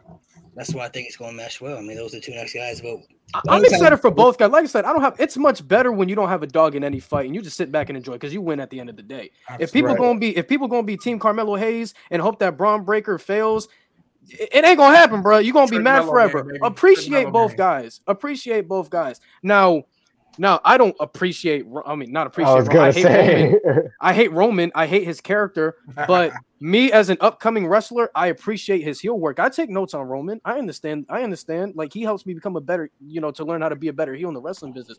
You know, once you sit back and appreciate what these guys do, you don't gotta be a sad, you know, a sad old man. You know what I'm saying? And you know, enjoy the product. Fuck Roman. You know what I'm saying? now let's Trent Melo gang, troubleshoot. baby. All right, Fuck everybody. you. Thank you guys for coming through for this episode of NXT. Make sure you guys stay tuned next week. We're talking WWE and AEW next week, and I have a little fun debate. So, I'm G, ready. you got your notes ready, G. so we're, we're, gonna, we're gonna be talking this so Oh, everybody's oh, clear. But so everybody's clear, we're, we're talking pros and cons for WWE and, and AEW next week. So we're gonna talk about some of the pros about WWE, some of the pros about AEW, some of the bad and good. So uh, Right, nope. fun next. Nobody here's taking sides. It's an open conversation. Like, well, maybe someone's taking I'ma sides. my best not to take sides. I'm gonna try my best, but uh, We, we, we, it's gonna it's gonna be a fun open conversation. Tony, After if you're seeing this, don't watch next week, but sign me to Ring of Honor. I'm an upcoming wrestler. Uh, you know what I'm saying? Uh, yeah, don't okay, watch look, next week. hey, Yo, chill. all of our views are independent. How Lewis feels about y'all has nothing to do with how I feel. So please sign him. I'll I'll, Yeah. I'll be a lot nicer if y'all Yeah, sign him. for sure. Absolutely.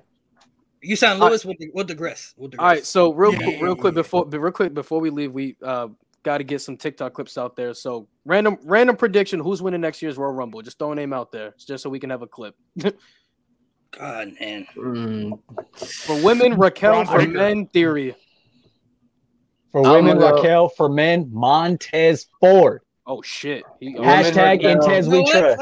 I, am gonna say it next year, Bron Breakker, bro. Fuck it. oh shit. Oh, Yeah, you- Bron Ooh. Raquel, women Raquel, men Gunther. For the women, Raquel's a good one. I like that Nate. Bayley. Like that Nate. Gunther. Sir. Bayley could In be a good one too, but I don't In know if we're really gonna give it to her. Bayley I'm surprised Bron Bayley Breakker, has never won answer. one. Yeah. I probably had to stick with Raquel. That's, I think that's the most solid one off the top of my head. Liv Morgan woman. Oh, rest in peace. Shayna Baszler. Okay. Oh, we Liv can hope. is cool in the We- We can can pray. hope. We can We can pray. We can hope. Yeah, we can hope and pray. Johnny Gargano. Okay. Oh, okay. So you gotta get trying to get some Lewis points. Okay. Right. Man, man, man, if that happens, y'all gonna see me right after that Rumble match, not event, that Rumble match. I'm gonna be on here, get that info, and I'm talking all that shit. You're trying to get Lewis's good side. All right, guys. Come on, Jade. You know you want to say Ziggler.